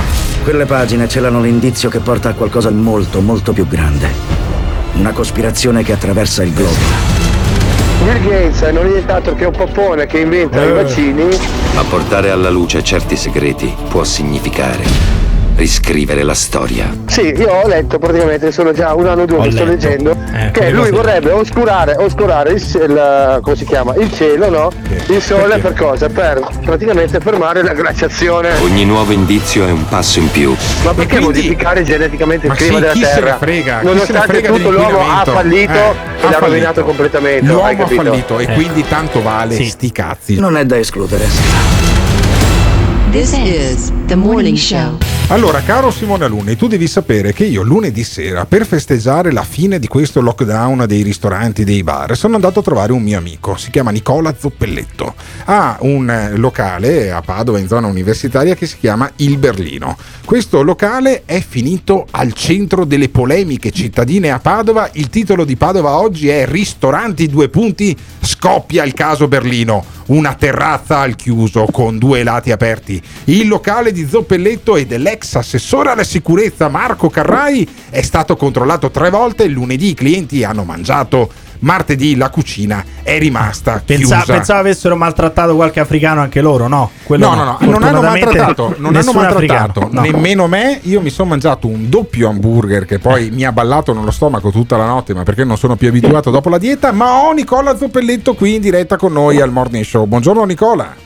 Ciao, buongiorno ragazzi, Eccolo buongiorno qua, a tutti. eccolo qua. Ma siete il locale che ha menato più scandalo in Veneto. Due lati aperti, gli altri chiusi, interrogazione in consiglio comunale. Ecco il locale che non rispetta Vabbè, le regole. Le regole erano chiare, però, eh, ci avete provato. Ci avete provato. No, attenzione, Eh. attenzione ragazzi, perché Sì. eh, quando sono uscite le, le disposizioni del governo più o meno di una decina di giorni fa di Draghi che ha dato l'ok alle riaperture del 26 aprile, noi eravamo nelle condizioni di poter lavorare, quindi dopo 183 giorni abbiamo riaperto il locale, questo lunedì Sì, ma, 26 ma- ma aprile, lo, avete lo giorno letteralmente, lo avete letteralmente aperto come una scatoletta di tonno, come dovevano fare il Movimento 5 Stelle con la Camera, perché c'erano delle vetrine che avete abbattuto per tenere due, eh, due- due lati completamente spalancati.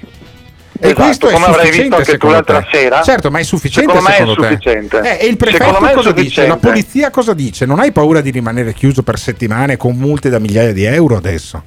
se devo prendere una multa la prendiamo perché poi le disposizioni regionali, attenzione, sono uscite lunedì mezz'ora prima che aprissimo. Ok? Quindi noi sapevamo da dieci giorni di poter aprire lunedì. Sono uscite il pomeriggio le disposizioni regionali che prevedono questo fantastico numero di tre pareti. io, pareti. Purtroppo non solo due, io purtroppo non ho solo due, mi quindi- fra qualche anno. E quindi cosa succede? e quindi tecnicamente non si potrebbe aprire. Quello che stiamo chiedendo Ah, noi alla attenzione, questura è eh. di farci un sopralluogo Sì. dove ci dicono per iscri- ci mettono per iscritto Sì. che noi non possiamo aprire. Ok, Fino ad perfetto. adesso nessuno si è ancora espresso. E quindi adesso come vi regolate lì a Il Berlino? Noi adesso al Berlino siamo aperti ma chiusi, Sì. ossia ho Come aperto aperti tutto quanto. Eh. Ma non, fa- ma non faccio entrare i clienti perché non sappiamo nemmeno se trovano i clienti qui dentro a consumare se gli danno la multa. Quanti Quindi giorni- sono aperto Ah. aspettando Ma un io non capisco però qual è la polemica, mi scusi. Se questi dicono che voi dovete avere tre lati aperti e voi ne avete due, non credo ci sia polemica. Sì, non ma avete scusami, un lato, come cazzo fai a te- ma come cazzo fai a tenere tre lati aperti? crolla, crolla Ma qualsiasi no, edificio ma non con tre lati crolla, aperti. hanno tolto le vetrine, mica hanno buttato giù i muri. Eh. Non hanno buttato giù i muri, no? Beh, ma sarà la stessa cosa, no? Ma vabbè. Eh, se la disposizione Ma dice tre pareti, tre lati, tre ma- lati, loro ne hanno due, finisce la questione. Bah, cioè, non bah, credo ci sia bah, la polemica. bah, bah. Ne servono tre. Voi ne avete due, ci dispiace, ma chi- chiusa A qui me- la polemica. A me scusami. sembra la- l'ana caprina. Abbiamo appena sentito un ragazzo di ritorno dalla Croazia dove c'è la gente che si beve qualsiasi roba in piazza all'aperto, Eh. ok? E, e non è morto, non mi risulta che sia morto nessuno. ci, Feste, ci sono, ritrovi. ci sono due opzioni. O eh, tira giù la terza, il terzo lato oppure trasferisce il ristorante in Croazia. eh, cioè delle due l'una, una delle due. Quanti giorni siete rimasti chiusi, Zoppelletto? 183, volevo solo dire una cosa 183 Simone, non c'è nessuna polemica Ah, da Emiliano, parte mia, se devo prendere Emiliano. Scusami, Emiliano, de- non c'è nessuna polemica da parte mia, se dobbiamo prendere la multa la prendiamo, non trovo giusto che le disposizioni e i chiarimenti sono arrivati il 26 aprile al Vabbè, pomeriggio. ma, infatti, ma infatti lei po- possiamo essere tranquillamente d'accordo per quanto riguarda lunedì sera, però poi lei quantomeno da lunedì sera ne ha preso atto, quindi lei che cosa ha fatto? Eh, smetterà di far sedere i clienti al tavolo oppure continuerà a far sedere i clienti al tavolo? Abbiamo, abbiamo ricavato un altro, an- un altro antro, scusami il gioco di parole, Eh. dentro alla sala, abbiamo fatto un'altra proposta alla questura e attendiamo che vengano a fare un sopralluogo per dirci se Sì, possiamo stare aperti capito. o meno. Ma ti pare- lo vogliamo per iscritto. Ma ti pare che un imprenditore giovane come Nicola Zoppelletto deve andare in questura a domandare il permesso di aprire dopo 183 giorni di chiusura? A me è una roba che mi spiace, fa, ma mi fa fuori non avete neanche un, No, neanche non un hanno metro nulla, quadro. non niente. hanno nulla, no, no, Eh, no, non hanno spiace. nulla. È una cosa che a me fa impazzire. Io dico basta, dico basta, basta e basta. Nicola, grazie mille, grande in bocca, ti facciamo Grazie un grande voi. in bocca al lupo. Quando vieni in questura a, dialogare con i poliziotti, Porta gli hamburger. Fermati, fermati a trovarci che noi abbiamo lo studio radiofonico con le vetrine Certo. chiuse, però con le vetrine chiuse, se no Chiuse. entrano, tro- entrano troppi rumori di fronte alla questura. Grazie mille a Nicola e chiediamo ai nostri ascoltatori, ma è possibile andare avanti così? Cioè è per il bene di tutti oppure si sta esagerando con i controlli, la polizia che ti dice dopo 183 giorni se puoi tenere aperto, no, hai solo due lati aperti, dovevi avere anche il terzo e, e sì, fai da mangiare, ma no, ma lo spritz devi darlo fuori perché dentro chissà cosa succede? O è ora di dire basta, apriamo tutto? Beh, io le foto comunque il Berlino l'ho viste, non è che sia proprio all'aperto, non è all'apertissimo, perché poi in luoghi troppo chiusi dove non c'è abbastanza ventilazione rischi contagi, questo l'abbiamo capito. Quindi voi siete dalla parte del proprietario del Berlino, pensate ci sia troppa burocrazia oppure le regole vanno rispettate? Ditecelo chiamando o lasciando un messaggio vocale al 351 678 6611. This is the morning show. Ma siamo in mano a gente che veramente vive in un altro pianeta. Stiamo a parlare di questo ragazzo che non può aprire, o forse sì, un ristorante, non si sa, un bar, una cosa. E arrivano le comunicazioni, perché andatevele a vedere, comunicazioni ufficiali, che i primi giorni di settembre si farà il Salone del Mobile a Milano. Ma di cosa stiamo parlando? Di una fiera che ha tre lati aperti? dove dovrebbe arrivare tutto il mondo che non può nemmeno viaggiare oltretutto perché l'abbiamo deciso noi e noi apriamo la possibilità al mondo di venire in Italia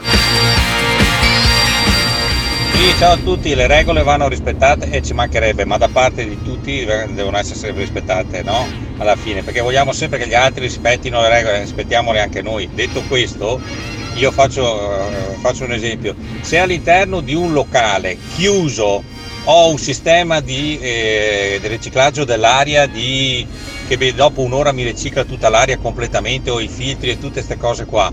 Domanda, posso tenere aperto o posso tenere chiuso? Io non ho Le regole andrebbero rispettate, peccato che sono fatte alla CDC. Ieri ero all'aeroporto di Bologna, all'aeroporto Marconi di Bologna, dove dentro nei corridoi dell'aeroporto c'erano quattro ristoranti, rigorosamente al chiuso, rigorosamente con la gente dentro che mangiava. Io non dovevo partire, dovevo incontrare delle persone. Siamo rimasti tre ore all'interno, beatamente a chiacchierare, tranquillamente intorno a un tavolo e a mangiare al chiuso. Non so, allora le regole le facciamo per chi? Per i mongoli che le rispettano?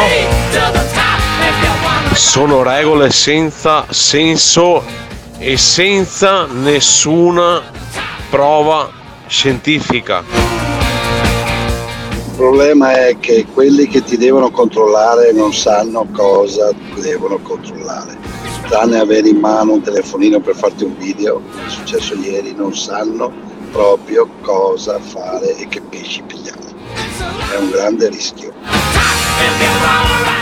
Ma cos'è? La locale quando non dorme va a rompere i coglioni ai ristoratori? Ah beh, sì, sono proprio fondamentali. eh. messaggio al morning show 351 6786 611 il numero del morning show quanto messaggio al morning show Il Morning Show. In collaborazione con il Caffeine. Caffeine, the formula of your life. È il loro gioco! È il loro gioco! Vogliamo muoverci, che cosa aspettiamo? Inizia il gioco! Cioè, io questa sensibilità non la capisco. Cioè, se dico madre e padre, ma chi offendo?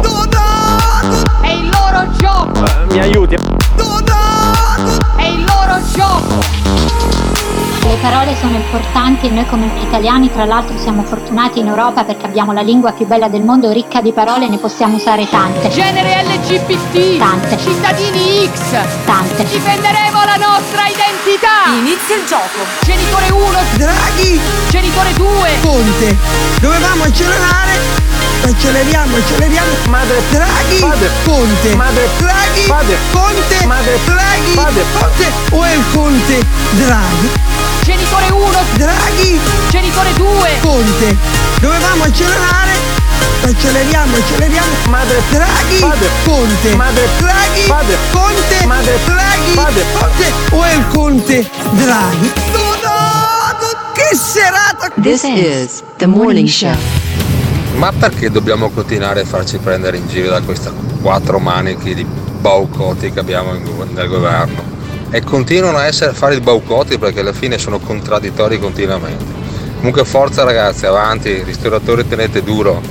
Un abbraccio a voi. Vabbè, spero che tengano duro. Sento nelle barre pubblicitarie che sono riapparsi poi i locali, i ristoranti, i bar. Faccio un grande in bocca al lupo a tutti i ristoratori che hanno ancora il coraggio di fare impresa in Italia. Ma non solo in Italia ascoltano questo programma che si chiama Il Morning Show e che va in onda in esclusiva sulle fe- eh, frequenze FM di Radio Caffè in Trentino, in Emilia e in Veneto e poi che trovate anche su www.ilmorningshow.it se lo ascoltate in streaming oppure in podcast come fa questo nostro ascoltatore dal Texas, da Houston e, ehm, che ha lasciato un messaggio al 351 678 6611 il numero che si fa per lasciare i messaggi si può chiamare se sei in Italia se sei negli Stati Uniti magari non lo so come sono le tariffe ma si può lasciare un messaggio vocale su Whatsapp col- al 351 678 6611 come ha fatto questo nostro ascoltatore. Ciao ragazzi, scusatemi se sono un po' indietro, però io vi ascolto solo in podcast dal momento che vivo a Houston in Texas, dove tra l'altro è tutto aperto, mascherine non più obbligatorie Oh, da almeno due ottimo. mesi e eh, nessuno si preoccupa di varianti, contagi, Vedi. qui vige sempre la libertà. Oh, Detto bene. questo, volevo mandare a fare in culo Gottardo. Come mai? Sono un po' in controtendenza in quanto io invece stimo molto il giovane Pirro, Porca. soprattutto per quanto riguarda la sua opinione di Draghi.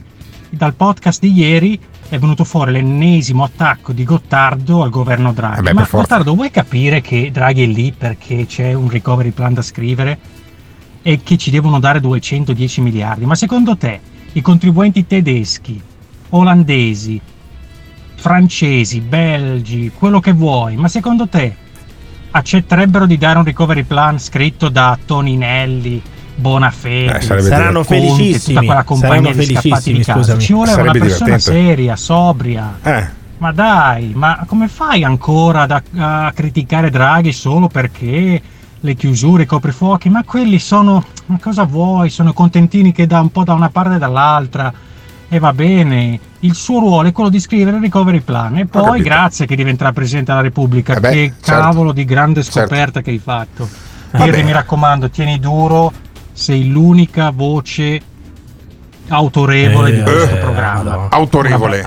Cioè, allora, allora, secondo questo nostro ascoltatore, eh, che adesso Simone Alunni eh, cerca di chiamare, io sono lo stupido che non capisce nulla, e invece l'autorevole Emiliano Pirri è quello che ha capito eh, come funzionano le cose, eh, che ruolo ha Draghi e quale adesso ruolo. non ti far arrossare la passerina per No, cosa, no, però, no, eh, cioè, cioè, mi dà fastidio. Ti far venire il rossore Scusami, intimo. Mi dà particolarmente Eh, beh, oh. fastidio, tanto più all'indomani poi questo ascoltatore che si ascolta da Houston non lo poteva sapere perché a quell'ora mi sa che dormiva ancora e eh, il eh, ministro Speranza ha avuto la eh, pelle salvata da un punto di vista politicamente da- dalla mm, maggioranza del Senato e della Camera.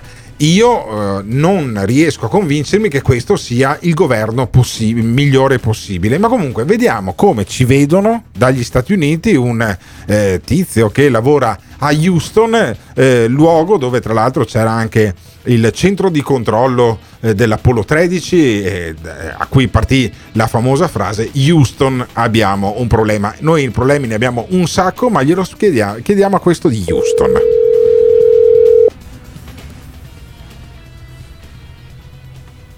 Pronto? Houston abbiamo un problema.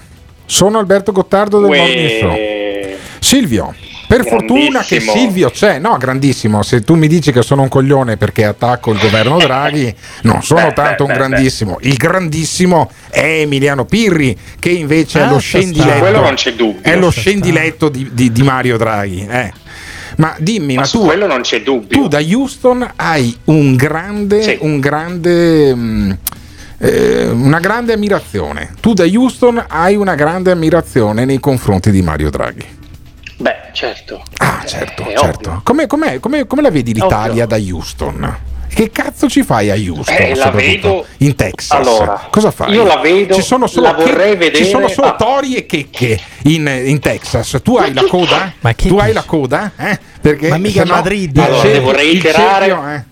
Io de- devo reiterare il vaffanculo a Gottardo Eh. perché Oh. cioè, sei un luogo comune che, che- che cammina. Sono un luogo No, io sono qua a comunista. fare li- li- un luogo comunista, esatto, mentre Pirri è un buon comunista. No, io sono qua a fare l'ingegnere e l'Italia io la vorrei vedere senza speranza, ti dirò questo. Ma siamo disperati, infatti. Perché- La, la- la vedi già senza speranza. Siamo un paese senza speranza. No, la vorrei, la vorrei vedere senza Roberto Speranza. Ah, Bob Speranza, come lo chiama? Bob, senza Bob. Senza, senza Bob, Bob, Speranza. senza Eh no, Bob io, eh, E allora perché, allora perché ti piace vedo- Draghi? Ma scusami, perché ti piace Draghi? Draghi doveva cambiare talmente tutto che ha. Di Maio, ministro degli esteri. Bob Ancora Speranza l'ha tenuto ancora ministro della storia, salute. Eh, e allora?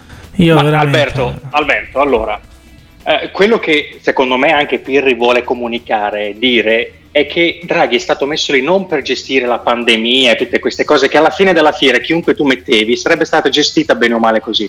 Draghi è lì per scrivere il recovery fund. Ah, non capiscono, non lo capiscono. Non lo capisco, è incredibile. Eh, non capisco che questo, senza l'appoggio del Movimento 5 Stelle, senza l'appoggio della Lega, senza l'appoggio del Partito certo, Democratico, non avrebbe i numeri. non potrebbe, non potrebbe governare perché fino a prova contraria siamo una repubblica parlamentare. Poi per di più, Silvio, non so tu cosa ne pensi, questo Senti, gli dà anche gli del avvoca- banchiere. gli avvocati di No, Draghi. ma Gli non gli, avvocati ma non di gli Draghi. avvocati di Draghi. Ma quando gli dici Ma che è un no. banchiere, come se uno dovesse vergognarsi di essere un banchiere. Ah, sì. Beh, ma si sa che Alberto i soldi li tiene sotto il materasso. No, non li ho proprio. Cioè, ho risolto il problema, non li ho.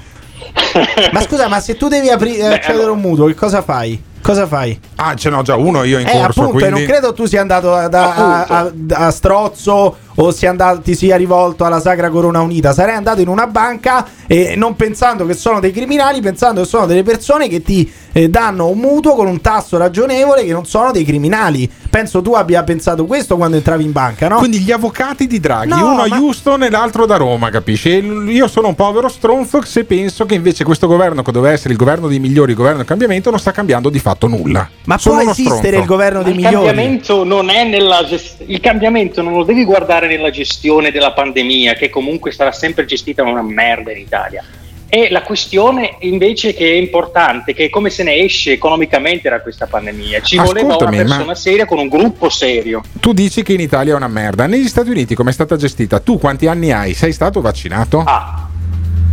io ho già fatto la prima eh, dose di Pfizer una settimana fa ho 31 anni Ah, Ah, vedi, ma che vedi. come vedi? Vedi. Ma come vedi, eri il primo che sputava e pisciava sopra la, la sanità americana dicendo che schifo la sanità americana, meno male che c'è l'Italia, meno male che c'è la sanità pubblica italiana. E adesso dici vedi, vedi, scusami. Ma come si fa? Quindi, me- quindi i- No, negli Stati Uniti, negli Stati Uniti comune, c'è il, un copri- coprifuoco a Houston, c'è il coprifuoco alle 10, tu devi tornare a casa? Ah sì, certo, guarda, se- allora io qua sfido chiunque a dire a una persona di, a- ad obbligare una persona di tornare a casa alle 10, tirano fuori una rivoltella e ti sparano dritto Vedi, i texani, vedi che i texani che sono armati appunto. hanno ragione loro. Ma scusami, ma tu No, hai intenzione di no, tornare ma- in Italia? Hai, torna- hai intenzione di tornare in Italia prima o poi o stai a Houston vita naturale durante? Ma chi te lo fa fare? Oh, ma Eh. chi te lo fa fare? Ah, vabbè, per- come dice Pirri, chi me lo fa fare? Secondo ho una bimba qui, quindi non penso che tornerò Ma allora, a diciamo te, sì, definitivamente. bene, ma allora a te che ci sia Draghi o che sia- ci sia Topo Gigio come presidente del Consiglio dei Ministri, che cazzo te ne frega? Ma sono sempre italiano, Alberto. Ah, che- sei che- sempre italiano. è? Cioè, io Ah, voglio il sono bene del sempre paese, del mio italiano, paese. sono sempre Ma poi a italiano. maggior ragione che questo sta in Texas, non ha nessun conflitto di interessi, Eh. cioè non gli cambia nulla nel dire che però potrebbe tranquillamente ribadisco, dire che Draghi è una però merda. ribadisco, questo sta in Texas, non ha la coda e in- al Texas arrivano solo Ah, tori Dio. e checche. Grazie mille a Silvio, il texano, il texano Digli che è un boomer, ti prego, digli che è un 31 boomer. anni, già vaccinato, ti invidio tantissimo. Eh, Beh, grazie ragazzi. Manda a fanculo sto boomer, che grazie. Ma boomer. quale grazie?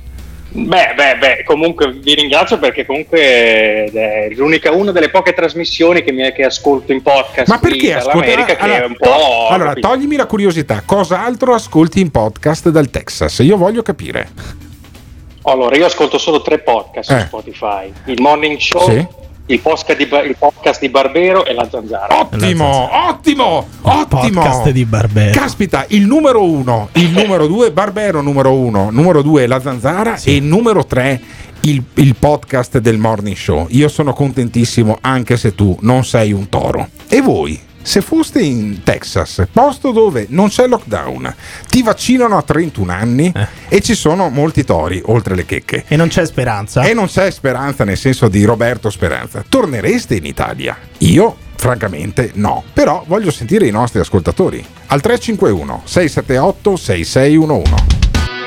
This is morning show. Il Morning Show in collaborazione con Patavium Energia. C'è per tutti quanti noi un elemento di grande consolazione. Abbiamo appreso che si realizzerà e avremo il ministero alle galassie. Nulla di meno alle galassie. Nulla di meno alle galassie. Transizione ecologica.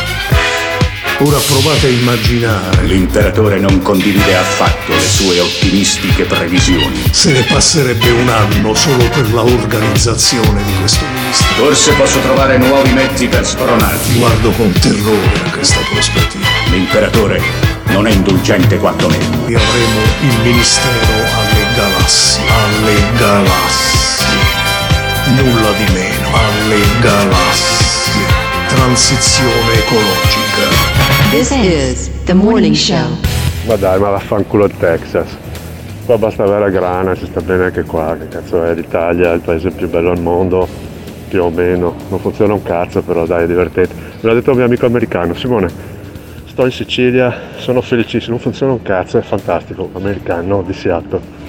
Comunque, diciamo la verità. Vediamo quando Draghi metterà la patri- patrimoniale l'IMU sulla prima casa, quanti, quanti stapperanno le bottiglie. Qua l'Unione Europea voglia toccare i risparmi, perché è una vergogna che ci diano 250, 270 miliardi. Abbiamo i conti correnti in banca che esplodono.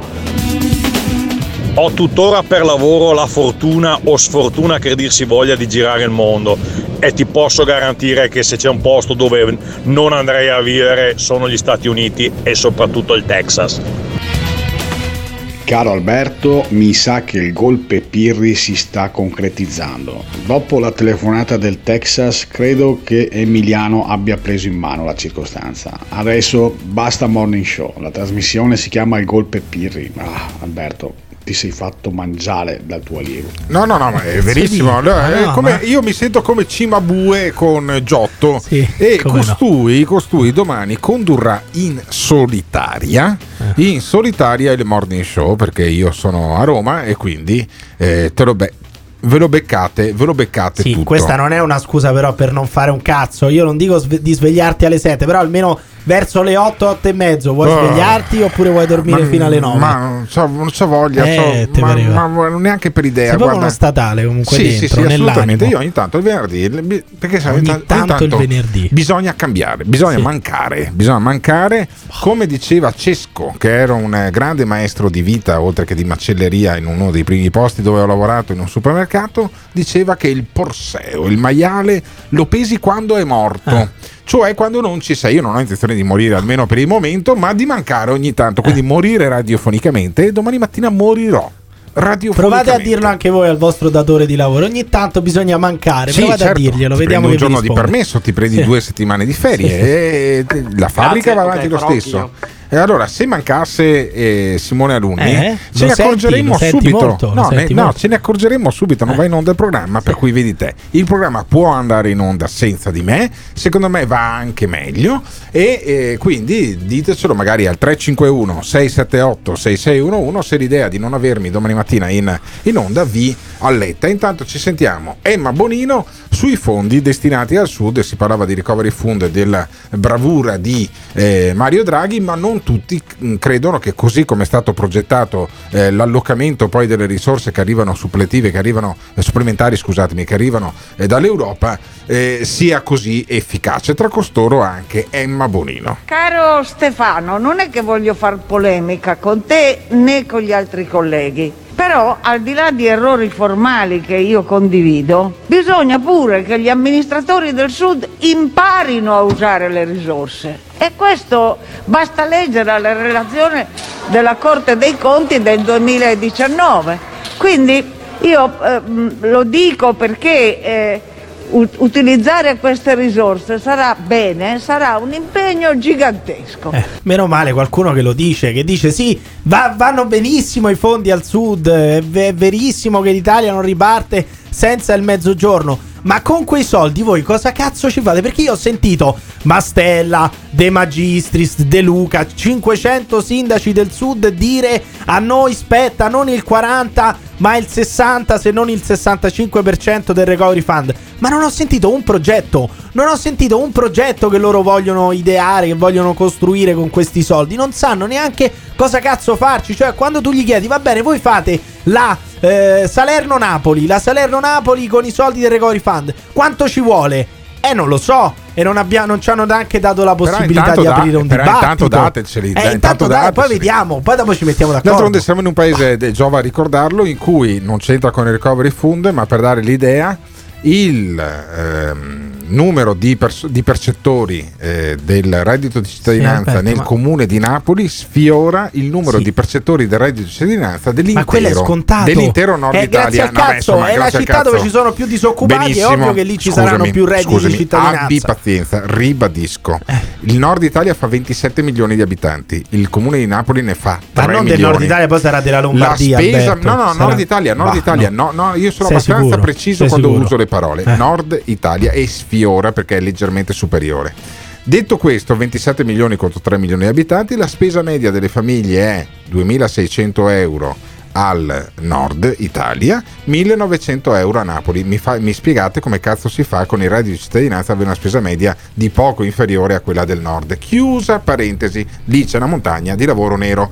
C'è chi pretende soldi senza riforme, dice ancora Emma Bonino. Detto questo, vede Presidente, c'è chi prende- pretenderebbe soldi senza riforme e chi invece, come me, pensa che le riforme sarebbero necessarie anche senza soldi, anche se non ci fosse, e da tanto, tanto tempo. Cioè, giustamente noi ci lamentiamo perché l'Unione Europea, quella che poi ci dà i soldi, cioè gli olandesi, i tedeschi, i francesi, dicono noi ve li diamo anche i soldi, però fate qualcosa perché avete una giustizia che fa pena, avete una sanità che fa pena, avete delle infrastrutture che fanno pena. Se voi non risolvete i vostri problemi strutturali, quei soldi che noi evitiamo sono inutili, sono soldi buttati. Noi non vogliamo buttare soldi, vogliamo investire in qualcosa che abbia senso. E noi, però, eh, ci, ci battiamo anche contro questo perché i soldi quelli vanno benissimo. Però, non appena la Germania ci dice, eh, ma eh, la giustizia italiana non è che funziona bene. Ah, i dittatori, i soliti nazisti vogliono dirci quello che dobbiamo fare con i soldi. Perché,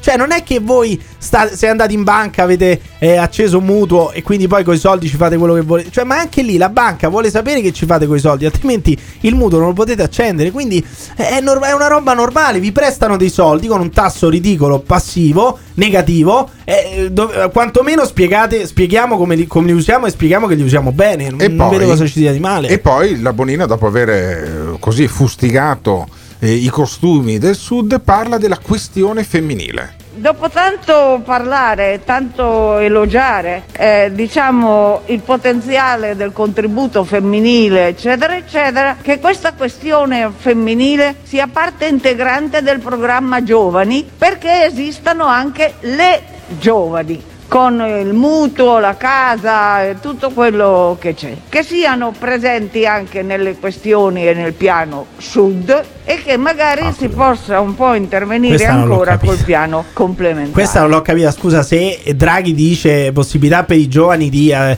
di avere il 100% del, del mutuo eh, rispetto alla cifra della casa, non è che nei giovani sono introdotti. Sono eh, in- introdotte anche le giovani, non è che non vengono calcolate, le- cioè i giovani eh, vale per tutti, è generale. Che vuol dire bisogna pensare anche alle giovani? Sì, no, cosa vuol dire? Che nello stesso intervento parli del recovery fund per il sud, dei giovani o le giovani e poi passi a parlare della cannabis. Perché, una ba- una ba- perché parliamo di economia, Ah, eh, parli ma- di economia, tu ci dici eh, cosa, le chiudono- varie ed eventuali? Scusa, hai detto, hai detto, scusami, a Napoli c'è il lavoro nero, danno il reddito di Sì, cittadinanza. certo, no. Per esempio, a Napoli potrebbero iniziare a coltivare la cannabis. Ah, Pa- sì, Perché potrebbero. tu escludi che lo facciano già? Ah, io questo non lo so, Ah. non credo però, ma fa- fare Ah, una, roba, fare una roba legale, Eh. cioè un commercio legale di coltivazione e di vendita di cannabis Eh, a a Napoli. a Scampia succedeva? eh, po- no, non succedeva. No, la coltivazione succedeva. no, Era ed la è tutto in mano alla Camorra. Eh. Perché per colpa di quelli come te Ah. che vogliono proibire la Ah, la- cannabis, la è tutto Camorra è mano- colpa mia. Sì, è anche colpa Ah, è vostra. colpa è in mia la Camorra. È, è colpa di Ah, voi proibizionisti. Al Capone, Eh. Al Capone lo ha creato il proibizionismo. Sì, non è che colpa mia.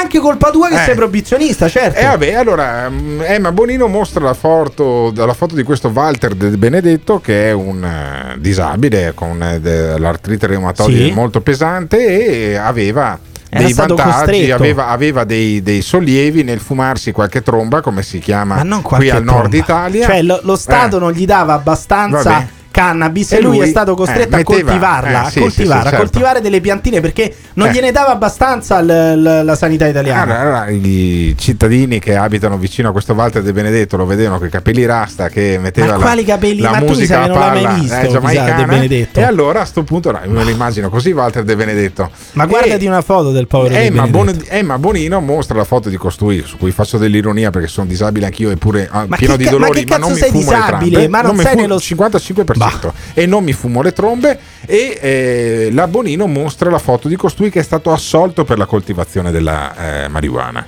Infine, lei ha molto parlato di giustizia, sanità, attenzione ai disabili, eccetera, eccetera. Sono molto contenta che la signora Ministro Cartabia sia qui oggi con lei, perché vedete, voi conoscete questo signore, e mostra la foto Conoscete? di Walter De Benedetto e tu dovresti vedere poi non lo prenderesti più in ad giro. Arezzo un prendo in giro che processo che ha del grottesco. Mi scusi, ha terminato il tempo. Ma La come? Ma questa è la Casellati, cioè quella parla, parla di uno Ah, che si è scusami, coltivato la, Casellati. cannabis e basta, però- basta, è finito però il tempo. Anche la Casellati, scusami un attimo, ha 124 voli di Stato da Eh, prendere, tornare a Padova dici. e in qualche maniera eh, gli è parte Ah il sì, ma jet. tanto se vola l'Italia sta tranquilla. E la Bonino spiega, no, no, vola con i voli di Stato, non con Eh, l'Italia, è quello il problema, 7.000 euro a volo. E la Bonino eh, racconta chi è Walter De Benedetto. Veda, Walter De Benedetto è affetto da artrite reumatoide. L'unica cosa che gli dà sollievo sono i cannabinoidi, Oh. che sono legali nel nostro paese. Lui ha una ricetta che se ne può fare carta straccia, perché i cannabinoidi non ci sono. Eh, cosa. Noi produciamo troppo pochi e li importiamo dall'Olanda col contagocce. Quindi sottoponiamo i Walter del nostro paese a una tortura inutile e inumano. Cioè, E allora? sembra normale? No, e allora la Bonino ha trovato, eh, facendo il riassunto di tutta la vicenda, ha trovato la soluzione. Per risolvere mia, i problemi del. Sud, eh, facciamo col- col- coltivare alle donne la cannabis A Napoli, ok? a a Napoli. Napoli, in maniera che risolviamo tutti i problemi in un colpo solo. Voi siete d'accordo? Vi, se- vi sembra la ricetta economica per l'Italia permettere alle persone di coltivare e vendere la cannabis per rilanciare l'economia? Ditecelo chiamando o lasciando un messaggio vocale al 351 678 6611. Stop! Sai che momento è questo? Sai che momento è questo? È il momento di andare su www.gates.it dove troverai le felpe e magliette di motocross e cucagni e le tazze del Morning Show www.gates.it www.gates Gates con 2s.it Attenzione! Nel Morning Show vengono espresse opinioni e idee usando espressioni forti e volgarità in generale. Ditemi voi che siete dei tuttologi, teste di cazzo! Ma quali cazzo di regole per quale cazzo di pandemia? Ogni riferimento a fatti e persone reali è del tutto in tono scherzoso e non diffamante. Gottardo in conduzione e Pirri che ti insulta Simone Alunni alla console Se le vostre orecchie sono particolarmente delicate, vi consigliamo di non ascoltarlo. Il Morning Show è un programma realizzato in collaborazione con Batavium Energia. Per come è combinato sto paese lascerei perdere la coltivazione di stupefacenti e passerei direttamente alla coltivazione di sbalorditivi. Diciamo che non è edificante utilizzare le droghe, però eh, quello della canapa sarebbe un mercato che darebbe un interessante ritorno economico alla nostra economia. Guardate la California, non è che sono un popolo di scoppiati, è gente avanzata Eh. culturalmente, civilmente, eppure ne coltivano tantissime. Strappiamo questo business a- a- alla delinquenza diamo, diamo, diamo un respiro, poi non è obbligatorio usarlo. Beh, probabilmente non si risolvono tutti i problemi dell'economia, però eh, qualcosa si migliora anche dal punto di vista della giustizia, svuotandosi le carceri eh, e più tantissime altre problematiche legate al non tassato. Vabbè, non tassativo uso e poi del- della giustizia guarda- nei confronti di quelli che usano la marijuana. Posso essere d'accordo, posso essere addirittura d'accordo se uno ne, ne ha un comprovato bisogno. Ma sì, però. ma vedi qual è la cosa, la cosa ridicola? Cioè, una sostanza che è legale per uso terapeutico, Sì. quindi noi abbiamo stabilito che fa bene proprio a livello medico, Sì. poi è proibito per uso personale, ma è una roba E ridicola. allora, eh, no, Cioè, scusami, no, capisci? scusami, non ha scusami. senso Eh, questa tran- cosa. Tranquillizzati un attimo che tu ti infervori sempre No, un po' non mi infervoro, ma non ha- non ha allora, senso, no? Lo stesso ragionamento lo potresti fare anche per l'oppio, no? Eh, esatto. che è alla base dell'eroina. Esattamente. Allora liberalizziamo anche E l'eroina. qual è il problema? Ah, E qual è il tu sei problema? per la liberalizzazione anche per me della, dell'eroina. Io so, io sarei per, Dell'ossicodone. per legalizzare l'autodistruzione. Se uno Ah, vuole va bene, autodistruggersi, certo, certo, certo. ha il diritto e la libertà Sì, di quindi, autodistruggersi. quindi tu eh, vedresti una società migliore nel diritto di autodistruzione. Ognuno fa il cazzo che Ah, vuole, ok, anche perché Vabbè. mi sembra che con l'alcol uno possa tranquillamente eh, arrivare alla morte, portarsi alla morte con l'alcol. Sì, ma sull'alcol Eppure è legale. Allora, eppure è sull'alcol legale. c'è una. ehm, Cosa? C'è, un'abitudine di oltre 2000 anni. E sti cazzi. Tanto che E quindi che è una roba- è una roba antimodernista, quindi, il, vino, e- il vino entra addirittura in un rito sacro che Ah, è quello sì, della ma no- comunione. ah, guarda, non, non me ne può fregare di meno. allora, i, i- i Maya eh, usavano la cocaina Eh. solo nei riti magici. Perché? Perché avevano capito che se i ragazzini dei Maya si facevano come delle furie, Eh. poi la razza si sarebbe estinta evidentemente perché gli scoppiava il cuore.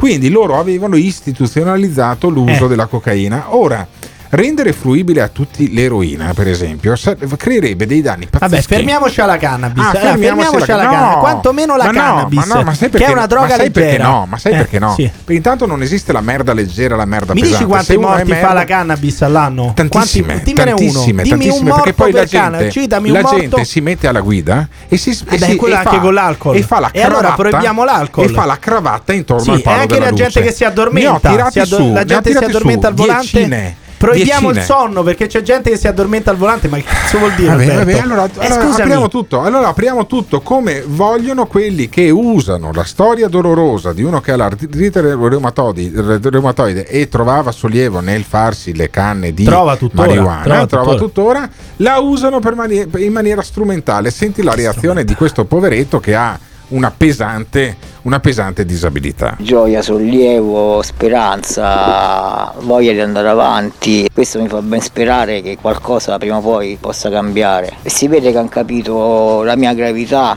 e hanno fatto subito un passo indietro. Questa volta sull'argomento cannabis ha vinto il buonsenso. Cioè, non so se è chiara questa cosa. Noi in questo paese non abbiamo abbastanza quantità di cannabis da dare alle persone, anche quelle malate, anche quelle che per ricetta medica dovrebbero fare assunzione di cannabis. Quindi eh, io dico che, eh, dato che parliamo sempre di economia, un'economia che va a rotoli, cioè c'è un professore Mario Rossi di economia della Sapienza che dice solamente dalla legalizzazione del consumo, non parla neanche di coltivazione, arriverebbero 10 miliardi di gettito fiscale, quindi quantomeno un pochino eh, eh, rimetterebbe in modo l'economia. Pensa coltivarla, pensa diventare un paese che coltiva la cannabis e Ah, magari le esporta anche scusami. all'estero. Allora, allora, allora, siamo seri. Siamo seri, Siamo, siamo seri. seri. Allora, 10 miliardi di gettito fiscale, se tu metti un'IVA al 22%. E credo che di quello si ok, parlasse. Benissimo.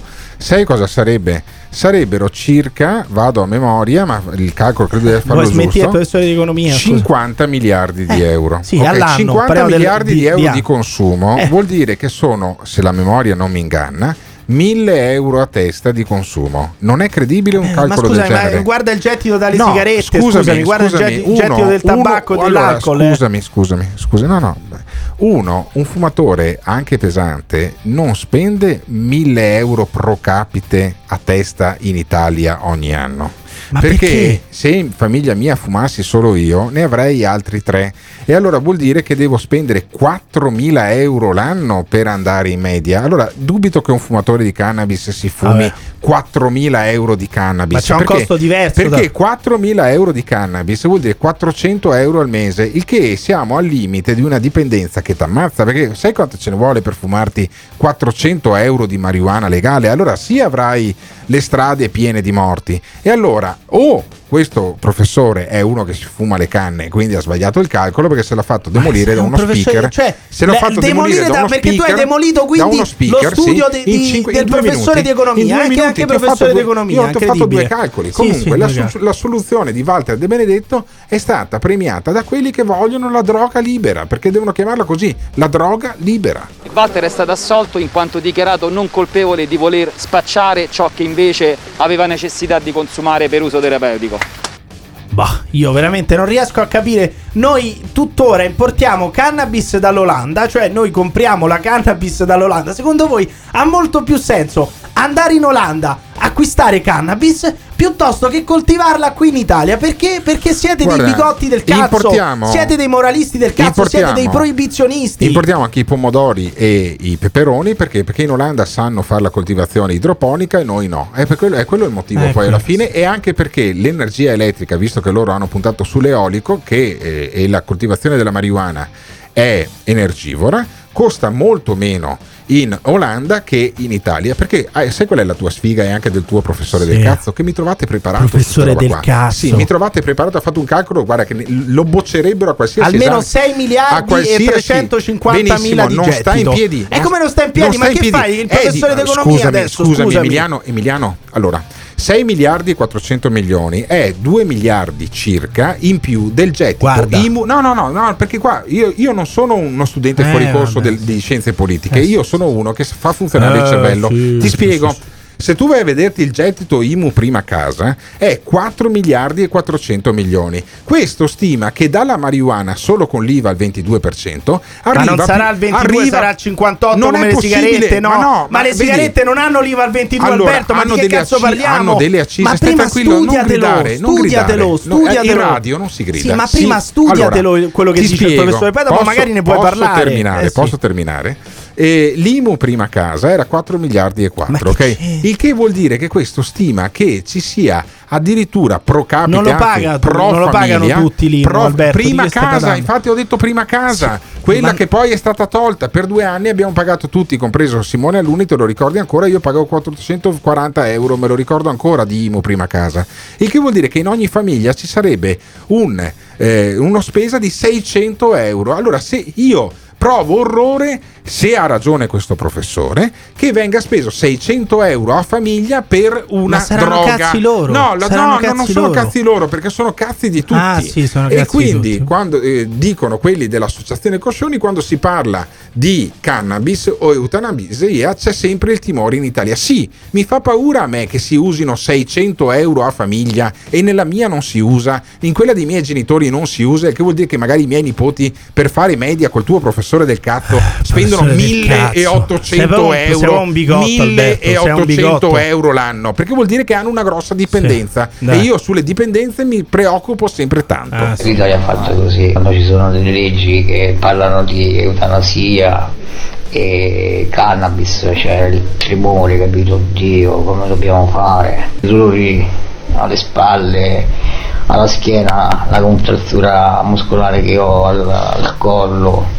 È un segnale di speranza perché il caso di Walter unisce il tema della cannabis terapeutica al tema della coltivazione domestica, ma non è sufficiente, una sentenza serve cambiare la legge. Allora, dal mio, punto di vista, dal mio punto di vista c'è il diritto delle persone come Walter di non soffrire, però il diritto di tutti di drogarsi io Sì, non la trovo cito i dati utile. dello studio. Io ti non lo dico- trovo ti cito i utile. dati dello studio. I Lo numeri sono sto blocco? da 8 a 12 euro per Eh, grammo dai. 37 dosi ogni 1000 abitanti. Vabbè. Dai Qua- 5 miliardi agli 8 miliardi di Benissimo, gettito. benissimo. Allora, lo studio del- qua- di un professore allora, d'economia. Ti dico, ti dico una cosa: in radio, quando tu dai i numeri, Sì. non si capisce un cazzo. Quindi devi darne pochi. Li e hai dati piano. anche tu i numeri, eh? Pochi e pi- sì, credo che i miei si siano Eh, capiti. e sti tuoi erano proprio dai ripeti, numeri. ripeti. Sono, sono dai 5 ai 12 euro per grammo, Sì. 37 dosi consumate ogni 1000 abitanti allo studio del 2011 del consumo di cannabis.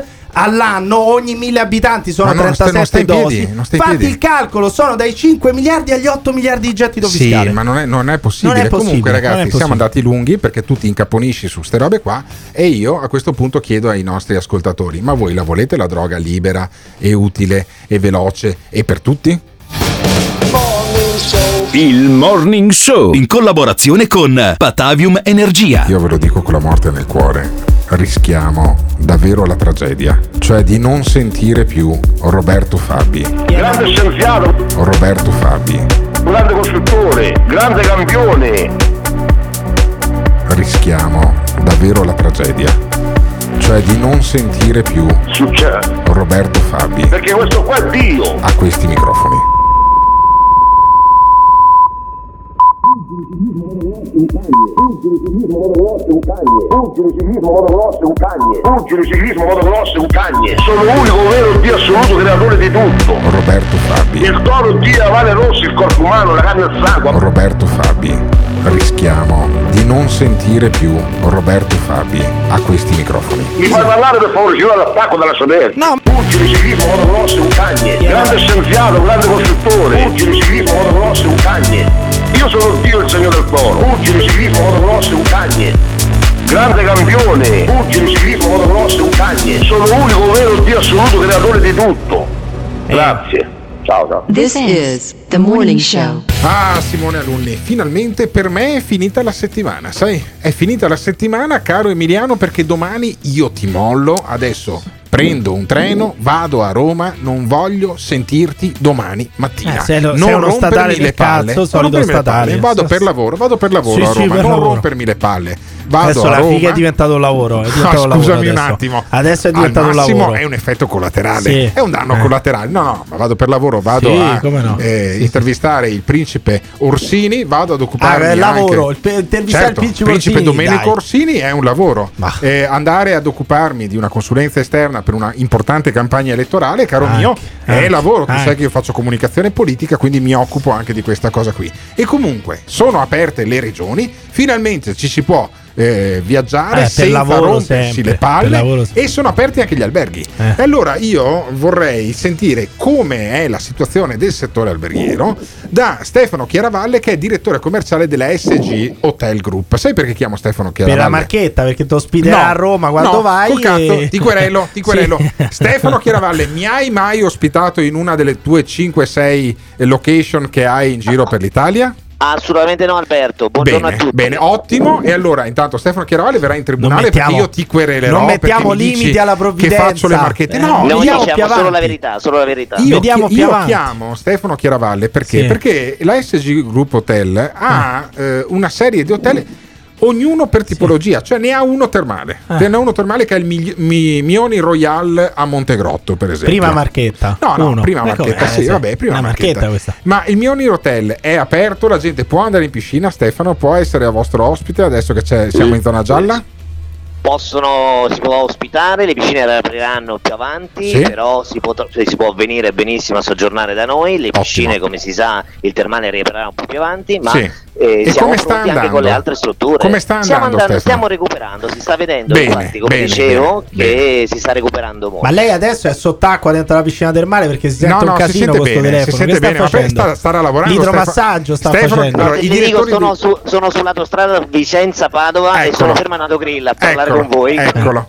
Stefano, poi secondo, seconda struttura, voi avete una struttura anche vicino al lago di Garda, se non sbaglio, esattamente dove? Eh, siamo a Soiano del Lago, Soiano un del Lago. piccolo hotel che Mm. quindi guarda da lontano il Garda e anche lì riapriamo venerdì 30 apertura eccezionale per eh, tutte le strutture nostre. Via Quindi- della Marchetta 1. Quindi via della domani, Marchetta domani, 1. l'indirizzo. domani Eh, riapre, no, eh, riapre la riapriamo- struttura, riapre la struttura a venerdì Soiano del riapriamo Lago. Soiano, riapriamo molto positivi per il prossimo estate, per la prossima estate. Poi ve- ne avete una in montagna, se non sbaglio, a San Martino di Castrozza, giusto? Esatto, Dai, abbiamo eh. Un'altra, un'altra in montagna E quella abbiamo il apre? tre- l'11, lu- l'11 giugno, l'11 L'11 giugno, giugno, e quindi ci- speriamo che con tutti i vaccini che ci sono adesso si possa andare Ma le meglio. prenotazioni per la montagna Sì, come stanno andando? Come stanno andando Stefano? Allora, la montagna sta un po' a rilento Vedi, rispetto vedi. alle previsioni Eh. del mare. Invece il mare abbiamo un trend positivo. Ma adesso con sta No, marchetta sul morning show gli abbiamo ma dato una perché, bella botta. ma perché loro del SG Hotel Sì. hanno una struttura anche al mare, giusto Stefano? Ah, pure. Abbiamo una struttura, due al mare, Due abbiamo al mare. A Grado che è Ville Bianchi e abbiamo la Polla a Milano Marittima. Quindi, E lì, le, quindi le- lì le prenotazioni, trovarci, le prenota- le preno- no, ma non fa la Venite a marchetta, non trovarci. fa la marchetta, No, che se no, infatti fino adesso che No, cazzo abbiamo se fatto? no fino Emiliano? Pirri dopo mi dice che faccio la marchetta. Eh, no. no. Ma al mare come sta andando? Tra Grado e Milano Marittima, come sta andando? Cioè le prenotazioni stiamo- arrivano? Adesso che il, eh, il governo ha deciso alle riaperture si sta vedendo un movimento e Oh, quindi siamo benissimo. ben positivi. dai. Quindi il mare ce l'hanno, la montagna ce Eh. l'hanno, le, le- e, Cioè, e il anche lago- il lago ce l'hanno, il lago mi manca il fiume. Le terme ci sono e il fiume invece non manca perché dal primo giugno siamo aperti Pure. con una nuova struttura, un boutique hotel tra mamma. Padova e Un Venezia boutique che è hotel. la Ma cos'è il boutique hotel? Cos'è il boutique hotel? Boutique hotel è un relè, diciamo che è una Un struttura con poche camere, 13 Eh. camere, uno Sì. spazio intorno di un ettaro, piscina, spa Eh? e diamo tutti comfort per vivere un'esperienza. Si va a trombare nel, relè- nel, relè- nel, nel Ma si può boutique fare hotel. quello, assolut- si deve trombare ok, me- più nei relè, più. Ottimo, ottimo. Quindi sono ottimo sei, sei messaggio. alberghi in totale. Sei Ottimo alberghi in totale. Alberghi in totale, Con quello che guadagna un cazzo di telefono potrebbe anche comprarsi. Non si sente nulla. Non si No, sente nulla. sì, strappa un attimo. Ma come si fa? Ma perché la gente lavora è in, in autogrill, magari Com'è, in autogrill. com'è? Forse adesso è meglio, forse adesso è Eccolo, meglio. eccolo. Allora, vedi, vedi, era colpa, era colpa delle cuffiette. Comunque, Stefano Chiaravalle, da- allora, visto che Emiliano Pirri mi accusa della marchetta, Eh, io dai la anche il marchetta numero delle la prenotazioni, faccio no? fino in Eh, fondo. dai, Dammi tanto, il sito internet del gruppo. Dammi il Pure, sito internet del pure. gruppo. È www.sghotelgroup.com e poi eccolo. all'interno ci sono tutte le nostre strutture. E quindi grande positività da parte del direttore commerciale Sì, sì. di SG Hotel. Vedi, loro hanno il lago, il lago e lo apre domani. C'hanno le terme che sono aperte, c'hanno il mare e la montagna che stanno andando in prenotazione e stanno andando bene e addirittura il boutique hotel dove la gente va a trovare. Bellissimo, bellissimo, avanti tutta, avanti con il turismo. E io è questo l'appello, saluto Stefano Chiaravalle, grazie mille. Grazie Alberto, grazie a voi tutti. Ed è questo l'appello che faccio ai nostri ascoltatori. L'appello. Io venerdì, domani, sono a Roma, sono purtroppo per lavoro, non sono a trombare. Però vi faccio questo grande appello.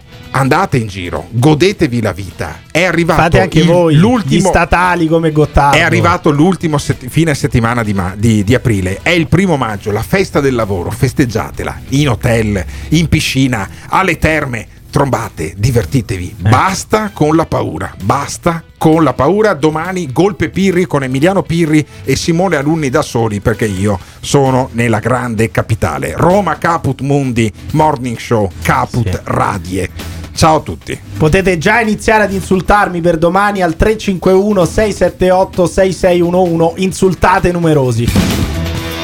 Il morning show, il morning show. L'ascoltatore medio rimane sul programma per 18 minuti. Il fan medio lo ascolta per un'ora e 20 minuti. La risposta più comune che danno? Voglio vedere cosa dirà tu. Quando vedo Alberto Gottardo cambio il lato della strada. E va bene, d'accordo, perfetto. Ah, dimmi un po', le persone che odiano. Mi fa sentire l'odio. Lo ascolta per due ore e mezza al giorno. Per due ore e mezza al giorno. A sentire il morning show. Se lo odiano, allora perché lo ascoltano? La risposta più comune? Non esisto più. Voglio vedere cosa dirà tu. Il morning show, il morning show. Il morning show, il morning show. Il Morning Show è un programma realizzato in collaborazione con Batavium Energia.